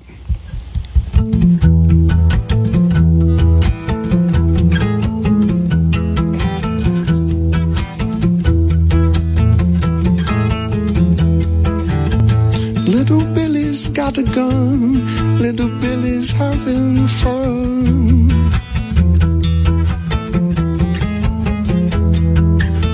Shooting bottles on the wall. Dreams the hero come home from war.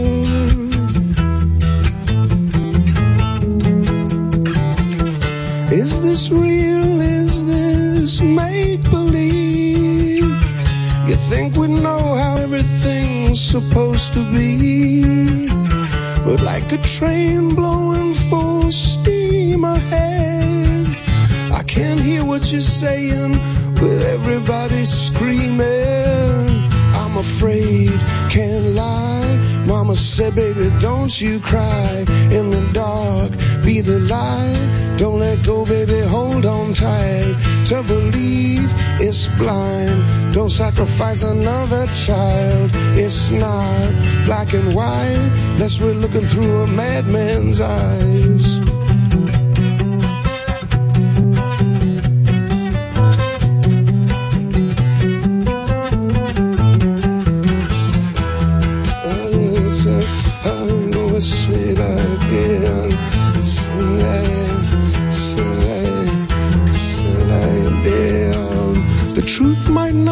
Crystal clear, but if might is right, there's no room for love in here. You pray to God, your hope is listening. A man with a gun brings the demons in. But we live as if our hands are tied. Is it really so hard to do what we know is right? And to protect some foolish things we hold dear, must we do things that we should never forgive? I'm afraid, can't lie. Mama said, baby, don't you cry. In the dark, be the light. Don't let go, baby, hold on tight. To believe is blind. Don't sacrifice another child. It's not black and white. Unless you're looking through a madman's eyes.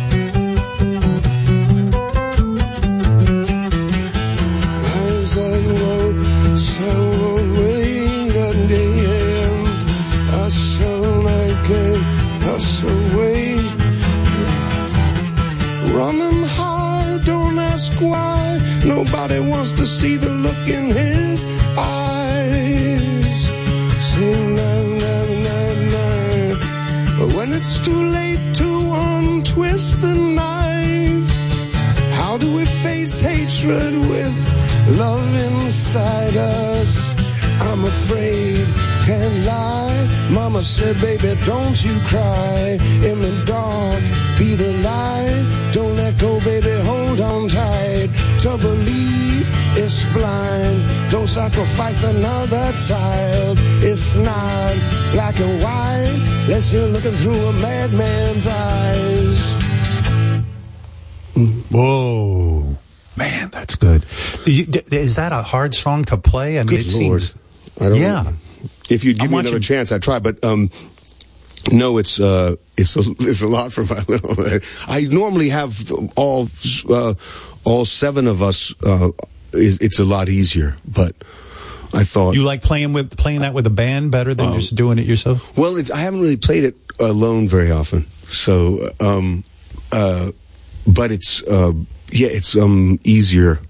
Not easier. It's just it's easier to get giant wings when you have horns and baritones and gu- other guitars and the bass and the keys and Carter's going and you know yeah, but that's a beautifully hypnotic little thing. Just hearing you do it on the guitar and watching you do it, it's fucking amazing. Do you? Uh, you're doing a solo show for Sirius XM tonight, an acoustic show. Are you? Does that make you a little nervous? You don't do that a lot. You like being with the band, right? I, I like playing with the band. I don't mind playing um, uh, by my by myself either. I I like both. I there's a different um, there's different sort of uh, in, gifts that come from like when I'm playing with the band. Sometimes I can't like I can't believe how lucky I am when I'm like sometimes I look at Stefan, who also the Carter and Stefan are the two guys in the band that have we've been there from the beginning, and um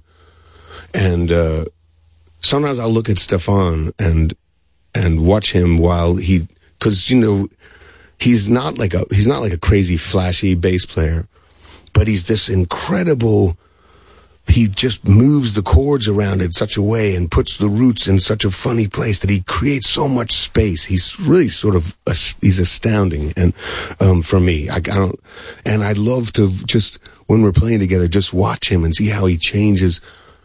He widens the music so much, and uh, and so when I play with the band, I get this opportunity to watch other people be um, in just ins- insanely creative and thoughtful You're really, and you're really grateful for your life and this this uh, ability to play with these guys and to get good with these guys. I mean, really, it is a magical thing that so few people get to experience. That kind of camaraderie and that kind of melding of the minds to create something beautiful. It It's- is a you know, really, it's a bizarre, it's a bizarre thing to be in the middle of something that's happening now that, it, that, you know, even if it's not all spontaneous, you know the roads you're going to go on, but they change, you know, it all changes and that, it's a really crazy, who do you freedom? Who do you who do you talk to about this? Like, there's very few, like I can call certain guys who are in broadcasting and talk about what I do because they get it.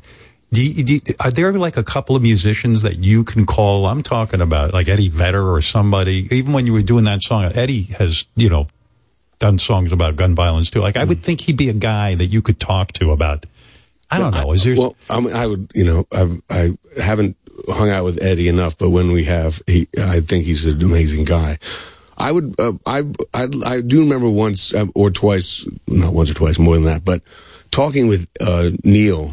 is a really amazing, and he's also a great Neil friend Young. of of of uh, Eddie Vedder's too. And but Neil is a lot of fun to talk to about music. And I mean, the first time we ever played with Neil Young, he uh, it, it was a good show. We played his bridge benefit, I think. May have been Farm Aid, but I think it was the bridge benefit when he burst into the into this uh, the uh, uh, dressing room or whatever uh, after after we played, and he came and he's like, "You guys are like when you play, it's like when you go, it's like that." And he did this arm gesture. He couldn't even say anything, and he was. It's like.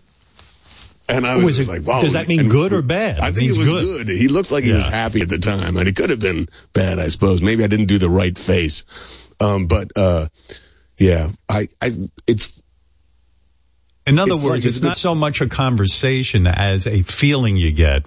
You, Yeah. Neil, and whoever you were up there with were like, man, we just did something we can't put into words, but it was Neil- like yeah, fucking magical. That's the thing that's uh, that's sort of weird about it. It's like there's times when if something goes just right, sometimes you'll get to an end the end of a song and it could have been like a 20 minute jam, and you get to the end of it and it just be like, wow, did that? You know, you don't even know if it happened almost, and and almost like time just vanished.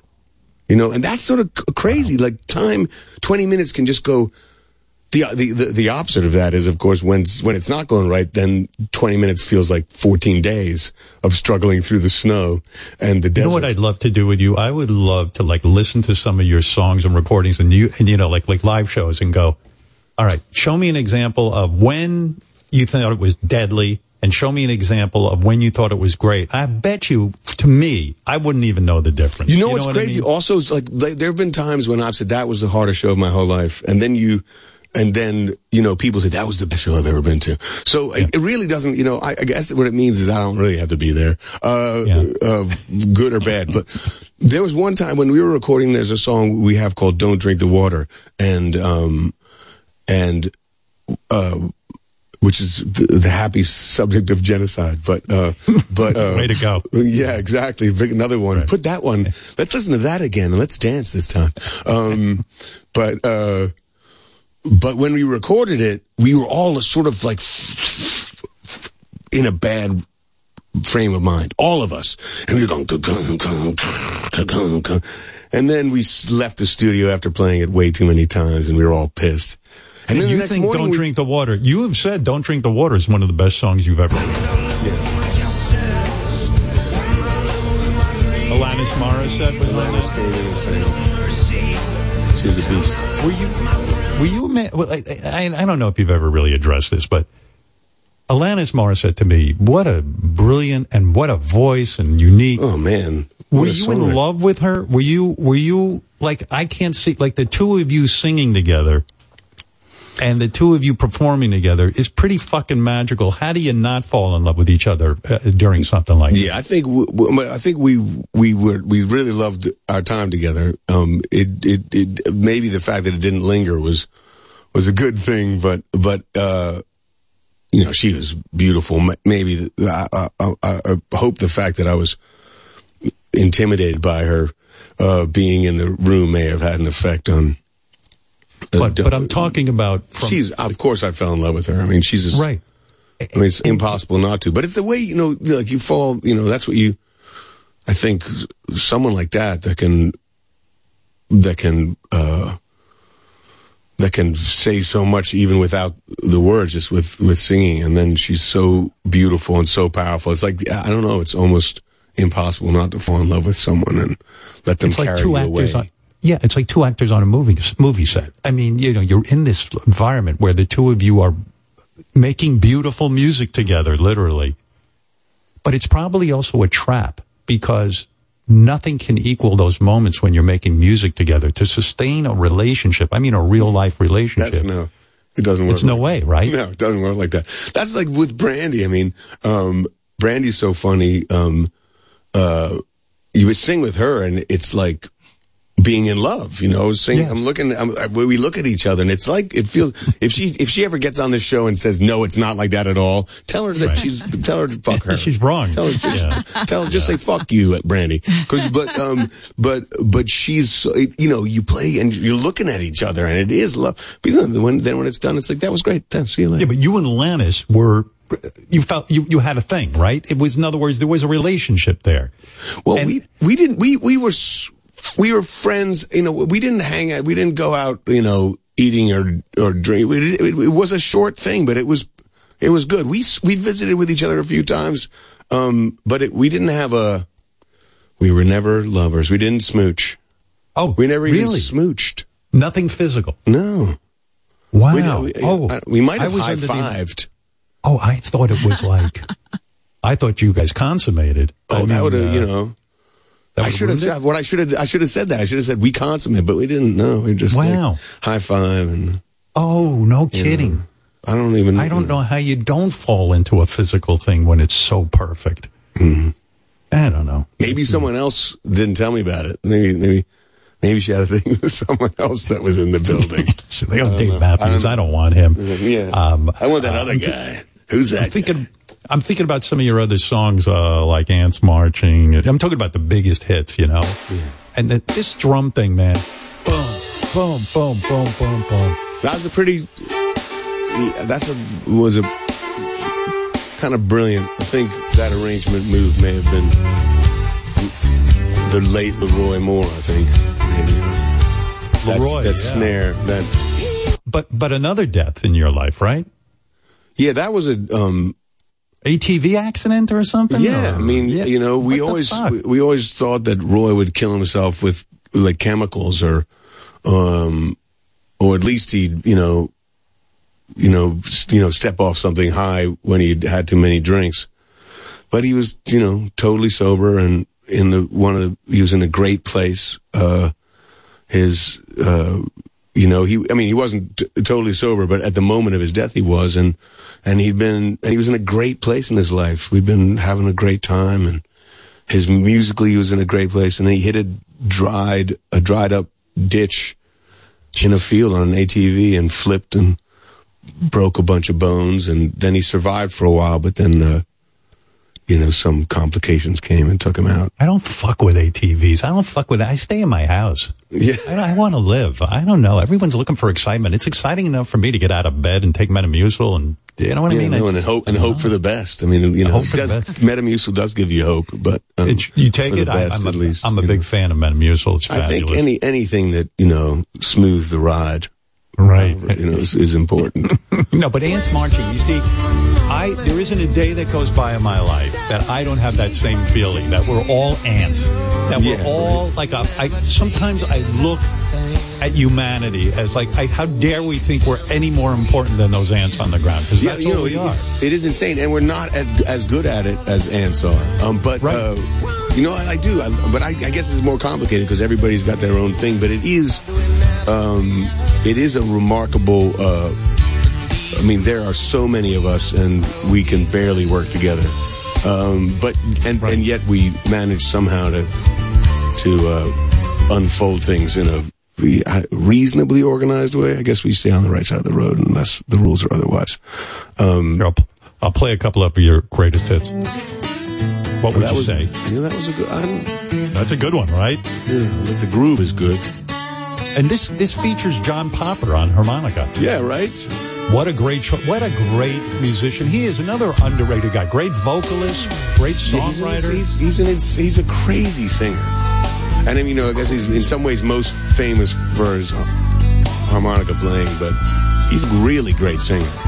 Did he And, write uh, this with you, or you just said I want to bring him in to play harmonica? No, he just uh, he, he came in one day, had a sandwich, and and then played some insane uh, harmonica. harmonica. If, you, if you're with a guy like John Popper, who's successful on his own right, and you say to him, "Hey, come on in and play some harmonica on my record," if he fucks it up, what do you have to do? Like call him afterwards and say, "Hey, listen, we're not going to use it," or do you just say, "Fuck you, I'm not going to use it"? I, what do you do? I suppose what I would do, it would just say, fuck you, I'm not going to use it. But I wouldn't even have to say it. You would just not use it, you know, and hope, just, just Yeah. don't say anything. Just, you know, pay Another him song I- the rate, you know. Uh, Another song I got to talk to you about is this because this is a big uh, theme in my therapy: wanting too much. And I, Oh, yeah. uh, this was a good song, man. Yeah, no I like- you sold all these records and sell all these tickets. Look at this. Quite Like a catalog. That's Tim Reynolds just, so nasty. Very nice. That is nasty. Good vocal too.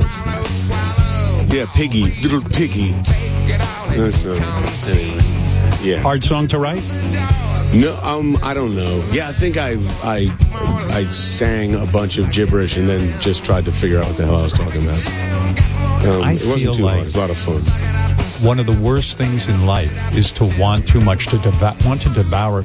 When you feel so deprived, I would imagine a guy who lost his father at ten understands wanting too much, too much love, too much everything. Yeah, I think Uh, um, I think that th- though it's weird. I think that is a, it's like a, that sort of right. Certainly, like if you think about the American way, I mean, it it does seem like excess is the is the golden rule, but I don't think it should be. Um, You're talking about devouring life, though. You're talking Yeah. about it's. I'm not enjoying life. I'm just devouring it because I have such hunger inside. and I can't get enough of it, and I just Right. want more of it. And there's no way you can get enough of it because the only thing you want is more. And that's a that's a big pro- that's that's that will destroy us all, right? I think. I mean, I don't know if I was thinking about it that much when I wrote it, but I do think that that our that when all we want is more, that there's no way we can make it. There's no Yeah, way we and can yet- survive. Such a heavy thought, and yet it's such a fun song. You know, it, it really. Death, death, death, and death is fun. Yeah, like you have a way of making death and hunger and everything kind of fun. You know what I mean? Because it is. Well. Because it is. in the end, it is fun. in, the, in the end, it's all. It's so great. Why are you what- strapping on your guitar? You I feel like know. playing something? Yeah, I was gonna. I know I'm gonna play. I know I'm gonna play another song if I have Right. time. You do have time. Okay. We're not going to stop with that. What- But, but what were you just about to play? Something something just came into your head. Well, um, we uh, in while I was I was thought I was going to make a transition, but then you said, "What are you going to play?" And then I then I forgot what transition I was going to be. But I Oh, think I can. No, but I think I could make a transition. Um, Were you going to say something about too much? Were you going to Um, show me something well, with I was- writing that? I was thinking, I don't know what's wrong with me, but I was thinking, um, no, I'm not going to play that. I wasn't, I was thinking about, uh, how, uh, time wins. And so we live these lives where we think if I just get a little bit more, or if I just manage a little bit uh, to collect a little more, if I just manage to get a little wider or a little longer, if I just get this shirt, or if I buy that car, or if I um, if I win this game, or if then then I'll be then I'll have enough. One more year of work, or or whatever it is, and I don't, you know, I, I look at my I'm the same I'm the same way. I'm like I, I you know at some some point I'm gonna I gotta stop and just sit down and just say that that's enough. But um, uh, but I but I don't, and, I, and we don't. I don't know what it is. And uh, then I wanted to play this song for you that I thought I don't know if that was a little bit forced, but I wanted to play this song for you uh, that is um, a Willie Nelson tune because we were talking. Funny how time slips away. Is it a Willie Nelson tune or i i- Willie made it famous? Willie didn't write it, did he? He wrote it. He did write it? Yeah. I didn't know that. I'm pretty sure he wrote it. I've always Uh-huh. thought he wrote it. It surprised me if he didn't, because I thought he did. I thought he didn't. I thought that fun, he, funny how time slips away is so you know identified with Willie. Is this one of those songs? Did you do this in front of him? Um, yes, I did this on his 90th birthday. Oh, this is the one. You know, and they're going to do it. Was that? Did that sound like it was connected in any way? Yeah, Like it does, actually. Connect it, Well- but um, but it. Uh, I, he had his 90th birthday party that I talked about earlier at the Hollywood Bowl. Um, Who was I don't there? know if it, there was a lot of people there, man. There was also, and then I was, you know, main. I think Snoop Dogg was there, and so I think once that's how you know. And then when it's uh, it's a it's a good party. Did you smoke weed? Did you smoke weed with uh, Snoop? I didn't smoke with Snoop, but then I did smoke weed at the end of the night when we were going to do the sing along at the end. But I hadn't thought about it. I just was, you know, because you know, so I had a little, a little puff, and then we walked out on stage to for the uh for the sing along at the end. Willie loves a sing along, and and then they handed me a microphone, and so I had to hold the microphone, and I was so stoned. And I was, and, and it, it went over me, and there's all these people lining, up, and then there's oh, the whole audience is smiling and looking, which made me think they were laughing at me, and they could tell that I was really stoned. And then I kept on, I could hold it up to my mouth, and then, and then I'd put it down again, but that would, you know, then it'd sing, and then I'd hold it up to someone else's mouth, or Was I'd, it like Willie's weed? two people. Was it Willie's weed you were smoking? Was it I, his? I think it. I think it was. I didn't. I don't know. Someone just, you know, eh, handed. You know, just hey, hey, want to puff? And I said, well, you know, I should. Just foolishly, I said, yeah, well, yeah, I should because Why, why would you do that? Because immediately you got paranoid and you were thinking, immediately stoned, as as as happens when you inhale stuff. It Right. goes immediately into your blood. It's not like a, have a sandwich and then I'm good. You know, it's you know When I when I when I when I've interviewed Snoop Dogg and Snoop can smoke weed, he says the only guy who can outsmoke me, like I can't keep up with, is Willie Nelson. And I mean, and the guy's ninety years old and he's still smoking like that. you know, I feel like maybe he's doing some edibles as well because you know it's a lot. I don't know. I, He can't smoke enough. He has to eat it too. well, I'm just thinking that you know you got to take a you got to take a you got to take a break. I mean, Uh, my God, no, he doesn't. But anyway, so you, but I, I played this song for him, but I I think oh, and just can I just say, and this because I just learned this that they're gonna show the f- a film uh, probably be edited because it's gonna because it would be too long because it was two days of music.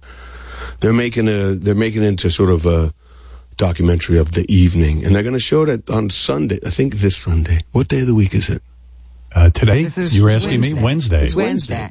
So in don't ask me how I know that, but I'm pretty hip to So what day of on this it is. Sunday, because it's Wednesday, uh, this Sunday they're gonna it's gonna be um in theaters all over the country just for one night. This uh, movie of this birthday party that Willie Dave, had. as a rock star, do you think you're in such a bubble that you really don't know what day of the week it is? Seriously, I mean, Sometimes it happens Yeah. to me fairly regularly when I don't know. How beautiful! How what week it beautiful is that? I have no idea.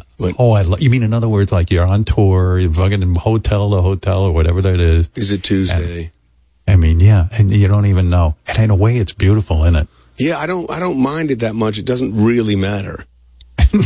right. Right? I like mean, if I told make you it was Monday, it wouldn't make a difference to you. Yeah. You know, I try to know what city I'm in. I did once um Fuck up. say um hello to Nashville when I was in Memphis. Great. Which uh, wasn't as well received as that. I was, you you, know, love- I was innocent, but But you love Willie Nelson, man. You said you've even you, you you kind of politely say I have ripped him off. Meaning, in other words, he influenced you so much that Oh, yeah, the way I you mean, play the guitar, the way you write, the way you sing, everything. Yeah. you know, the, I, yeah, absolutely. I have one song that I that I start crazy, which is know, total rip off. And then he told me uh-huh. that when he first wrote the original Crazy, that he wrote that it was stupid, which is I'm crazy, I'm stupid for feeling so lonely. Which I was uh, either he I was think, lying uh, or funny, but uh, that was Angel flying too close to the ground. It's his best song, I think. Am I crazy? I don't know what his, but you know, uh, maybe I could have loved you. I mean, d- Jesus, that guy. But he just is so simple. But this is a good song, and it's sort of. I met him. Uh, couldn't And believe he it's all- wrote it. He wrote He wrote this. I think he. I did, think Did you look it I up? think the guy's I looked name it up. is. Yeah. I thought it was Billy Walker wrote it. No, No? I just looked it up. And Willie wrote it. Thank you so much, Robin. um, um, this, now Oh, gonna you're right. for You're you. right. Wait, wait. You're right. Willie did write "Funny How Time Slips Away," but Billy Walker released it first in 1961. You're absolutely Uh-huh. right, Dave. Thank you. Hope I don't screw it up, but that's okay if I do. Well, hello there. My, it's been a long, long time. Well, how am I doing? Well, I guess I'm doing fine. Well, it's been so long, but it seems like it was only yesterday. Ain't it funny how time slips away? Well, how's your new love? I hope is doing fine. Heard you told him you'd love him till the end of time. Now that's the same thing you told me. Seems like just the other day. Ain't it funny how time slips away?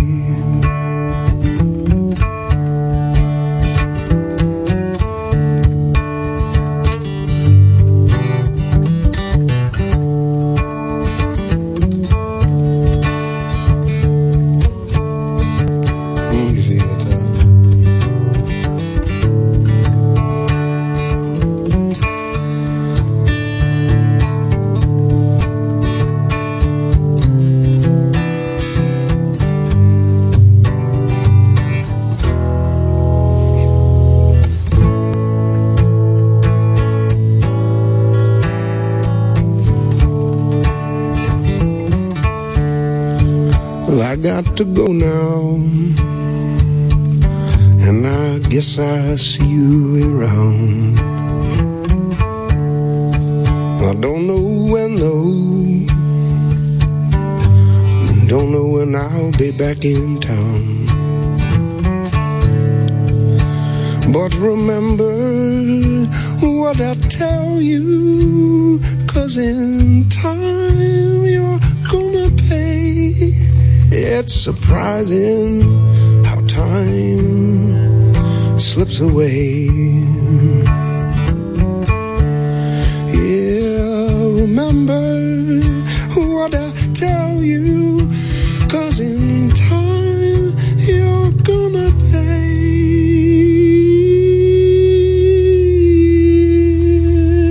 Surprising how time slips away.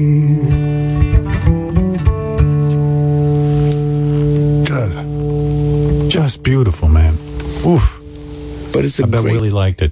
And it's a when you did mean, it's a mean song, right? It's Yeah. mean. Yeah, it is. It, it It's is. like, it's gonna get you.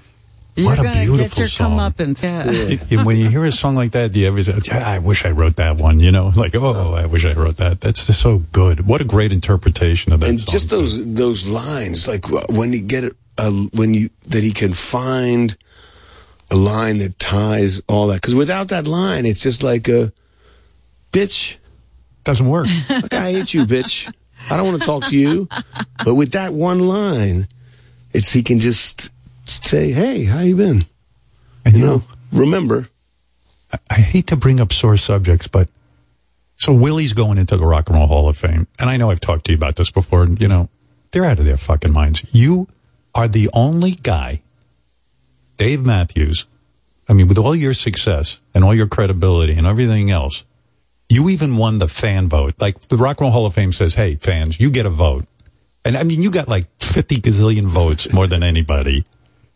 And it was the first time the, the artist who won the fan vote was kept out of the Rock and Roll Hall of Fame. And Is this starting to irk you a little bit? But I got to tell you, first of all, I was phoning furiously. I was voting furiously. Um, yeah. Oh, it was you who voted. Oh, geez, okay, I got it. I was on Thank you speed for- dial. I had like a, a Yeah. whole rack of phones and, And, computers. and, and also, let's point out that you you also inducted traffic into the Rock and Roll Hall of Fame, which is fascinating to me. How did you even get that? Like, did they call you and ask yeah, they must have that? called me, but but uh, someone must have called me. But that Stevie Winwood awesome. called you. Oh wow, was it that? I was that, No. that's like the, one of the greatest songs. Um, Hey, Mr. Fantasy. It's like, oh my God, that song saved my life once when I'd had too much to drink it and too much, um, when You're I was Mr. too Fantasy. high. That song saved my life one time. Uh, and by the way, you know what other song you love? That I you love um, King Crimson, don't you? Oh, so good grief! Court of the Crimson King. Oh my good God, that band. Can I do that for you? I'd like to. They just You go ready? out of their minds. Check this out. You're going to be impressed.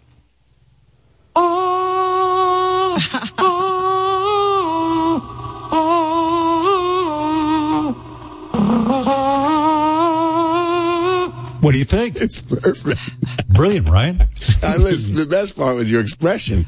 That's the part that made me the happiest. Yeah, I'm a good-looking guy, huh? It's dead pretty amazing. You look at- you're, you're, you're, you're doing fine. handsome. Uh, no, but but but but seriously, this Rock and Roll Hall of Fame. I don't know if it's important to you or not, it, but I find it kind of fucking insulting. I mean, y- come on. But I got. But if you're gonna, um, uh, if there's any outcome that could arguably be better than actually getting into the heart, uh, the the Hall of not not to say that there's anything better than getting into the Rock and Roll Hall of Fame, but if there was anything better than getting into the all the Rock and Roll Hall of Fame, it would be if the fans overwhelmingly voted for you to get in, and then you still weren't let in.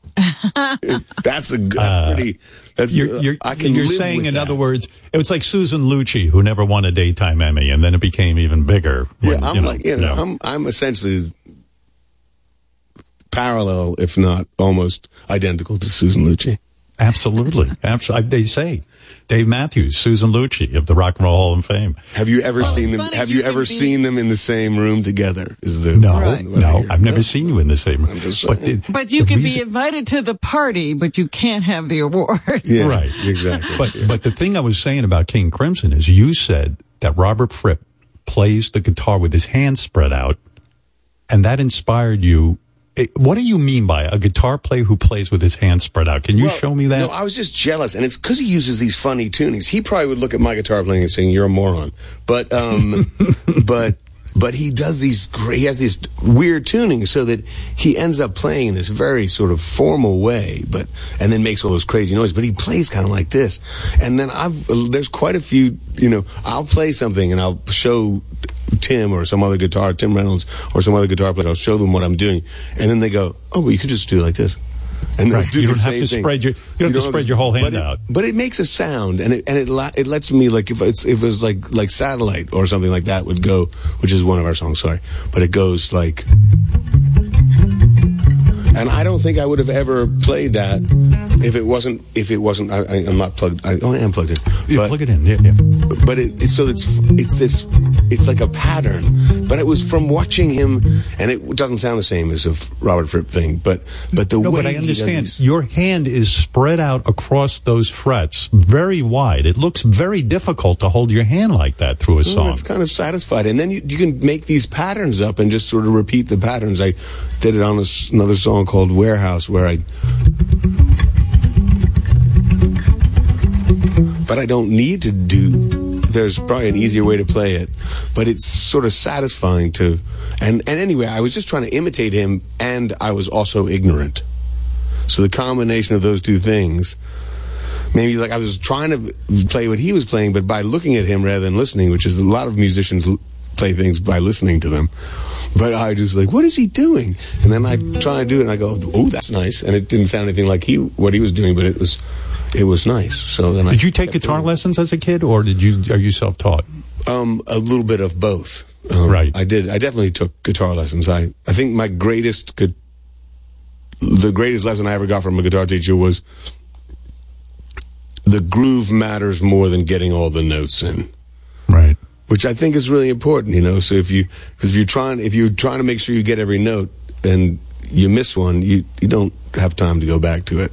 Just make sure your foot is tapping the whole way through. I don't know if that is not. It's not that profound. Good grief! Suddenly ah. everything came to a grinding halt when I gave you that. No, man, I'm fascinated to hear about guitar playing and everything. Who's the greatest guitar player? Was it was it Hendrix? Is that the boring answer? I mean, that's. I mean, he was. He was. First of all, he was so humble, you know. But there's so many great. You know, there's so many greats. I mean, I, I mean, what's what's so delightful about Hendrix? It was sort of like he just, you know, he was so. First of all, it's sort of astounding. I don't understand what he was doing, but it um, his feel and his groove was so great.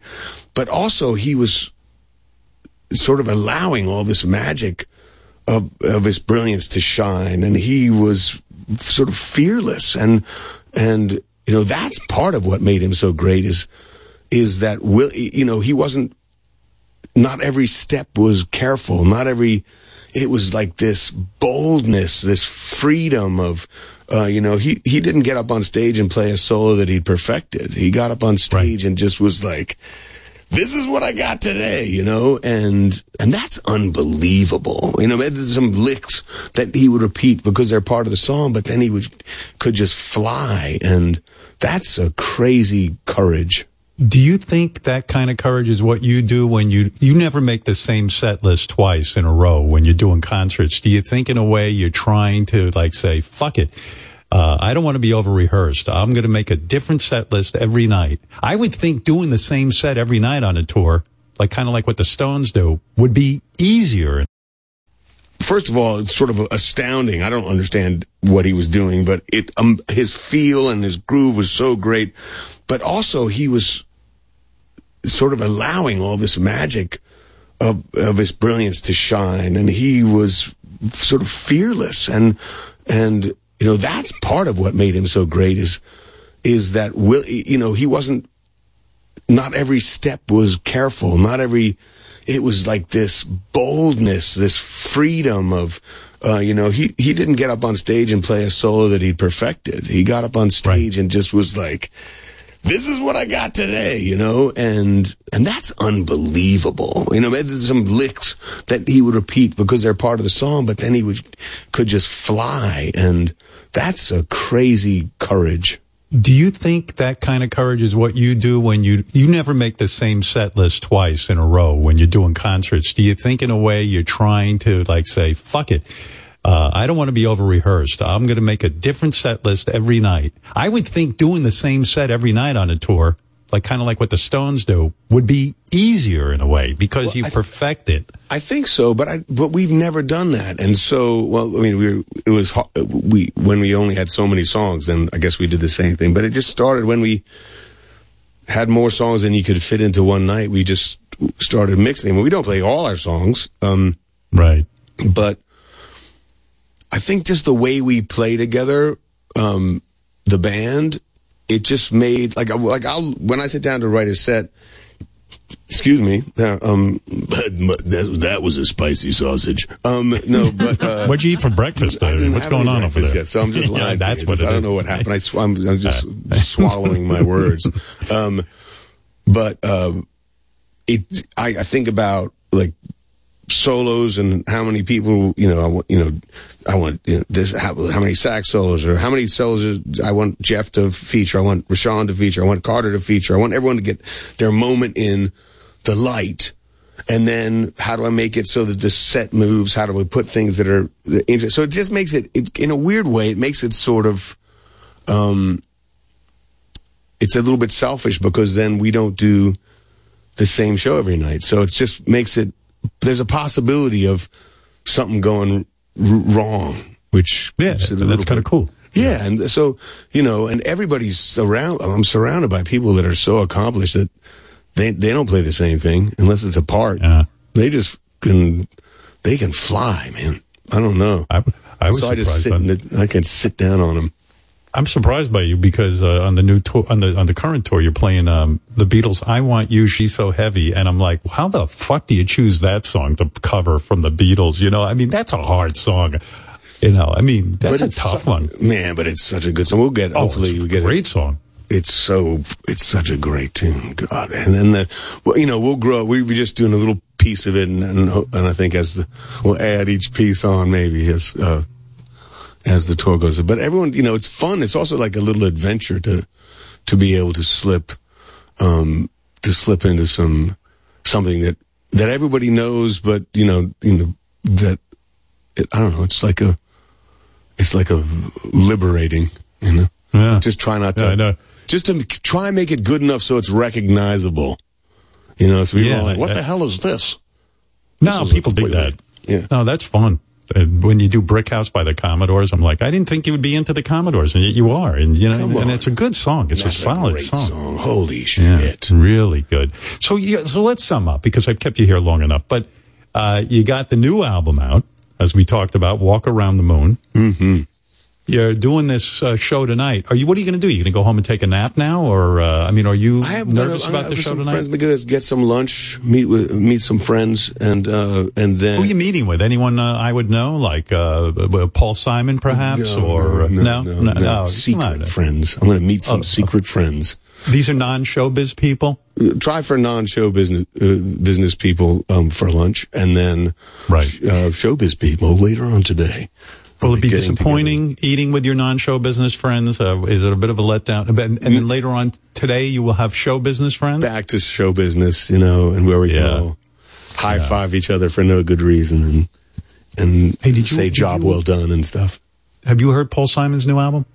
I have not yet, but but, but I've heard it's great. I thought so, but a lot of death stuff. Like he's thinking about, you know, he's 81 years old, and he's thinking about it. I, I did a Paul Simon song in front of Paul Simon. I couldn't even look at him. What did you do? What song? You could call me Al. No, did you? That's the one you chose. Yeah.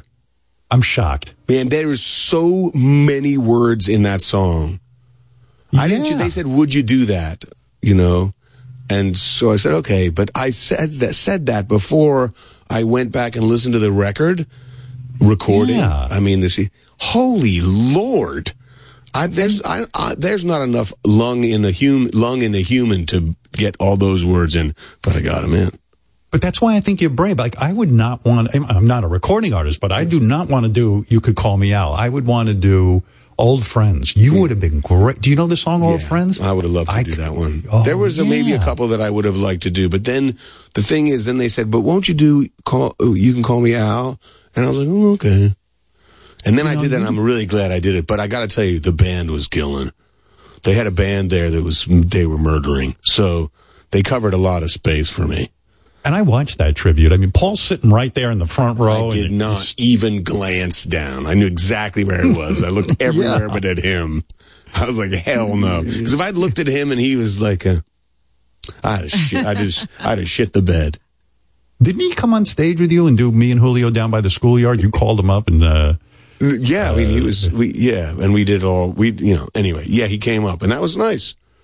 It was nice of him. You, wouldn't it be nice for you to sit and have lunch with him and talk to him about his career? I mean, I would and think I went to, uh, we hung out one time at his house and, uh, listened to, out in uh, Montauk. yeah, Yeah.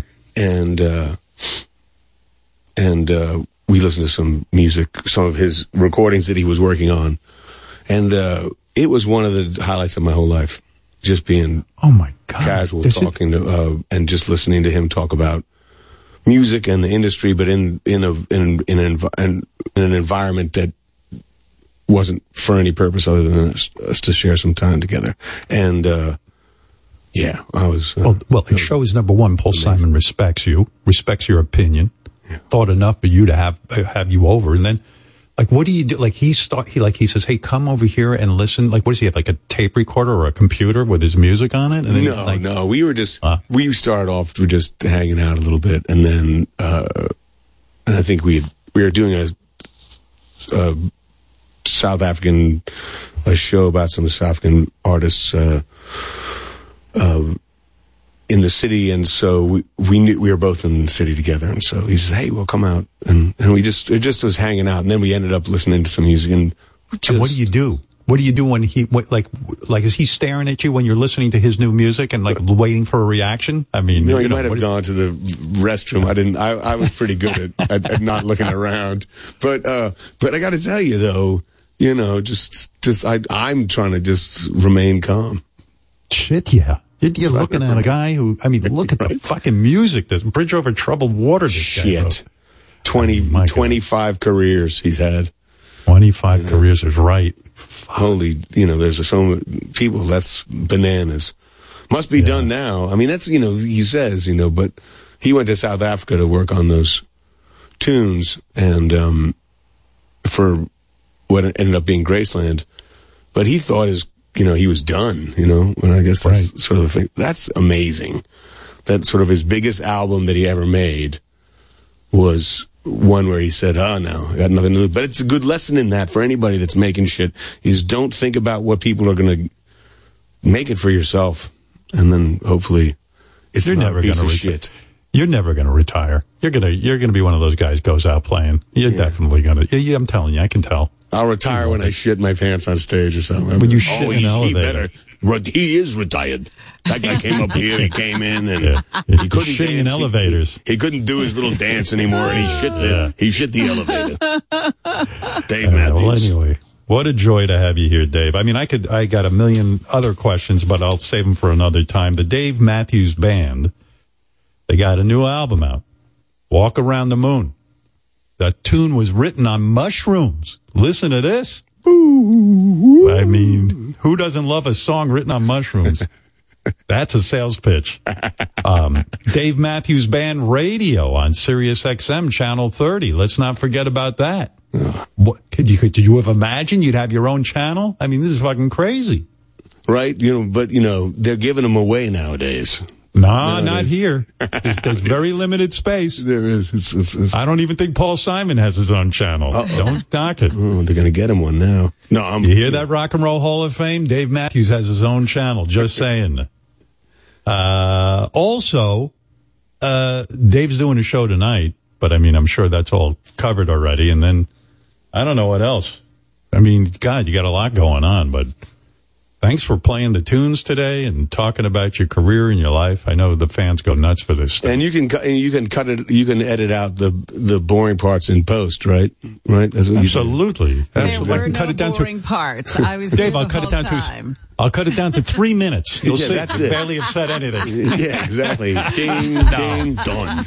No, I loved every minute of it. I want to thank you for giving me so much time. I know you probably got to go pish, and uh, you got a I'm lunch gonna go you to. tell? I gotta go fish. no, I gotta yeah. fish something terrible. Um, yeah. I, mean, I didn't even talk to you about your painting. I know you love to paint. I'm a painter too. I love it, and uh, we'll talk about that another time. You know what I'm saying? I'd love to We'll come back all without a pandemic between. Yeah. yeah, that made the five years because I was like, what kept you away? Yeah, Yeah, well, a lot yeah. of fun. Well, Dave, do you feel like you got it all out, or is there something you wanted to say that you didn't get out? No, I can't think of anything. I'll think of it right as I'm leaving. When I'm getting in the cab, I'll be like, ah, shit. I tell you what, you want to make your Rock and Roll Hall of Fame speech since you're not getting to do it there. You want to do it here? Oh, exactly. want I like to thank my mother. well, anyway, uh, come back again. Come back anytime. And uh, Dave Matthews, thanks. I just thoroughly enjoyed talking to you. It's fabulous. Yeah, thank And, you. uh, Likewise. And Robin, thank you too. Bye Everybody, bye. You guys, Check take out- it easy. Walk around the moon. Dave Matthews, everyone. Now it There gets you go. funny. Yeah, there's a, now, now we're back to the funny. uh, that was fun. All right. Oh well, my. What a great interview. he is terrific. You know what I liked about it? You would start down some path and before you could even finish the question, he wanted to talk about it and then he'd take off.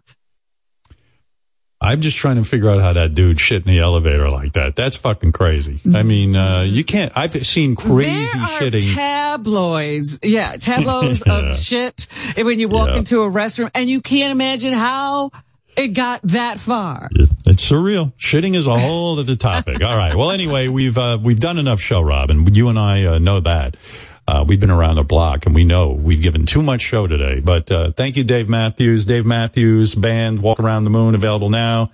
Listen to Dave on uh, Dave Matthews Band Radio, Sirius, um, Sirius XM Channel 30. Uh, Howard 101 presents the Hives too. Let's give them a nice plug. The band did a four song mini concert from my studio and, uh, you'll hear it this Friday night on Howard 101. Next Wednesday, Andy Cohen will stop by to talk about all things Andy. and, uh, yes, and, and I believe that's it. So, uh, goodbye till next time. Coming Wednesday. We got a special guest in the building. Radio and TV host Andy Andy Andy Andy Andy Cohen. By the way, thank you to the Stern Show listeners who love filling my DMs with your dick pics. Only on Wednesday's Howard Stern Show.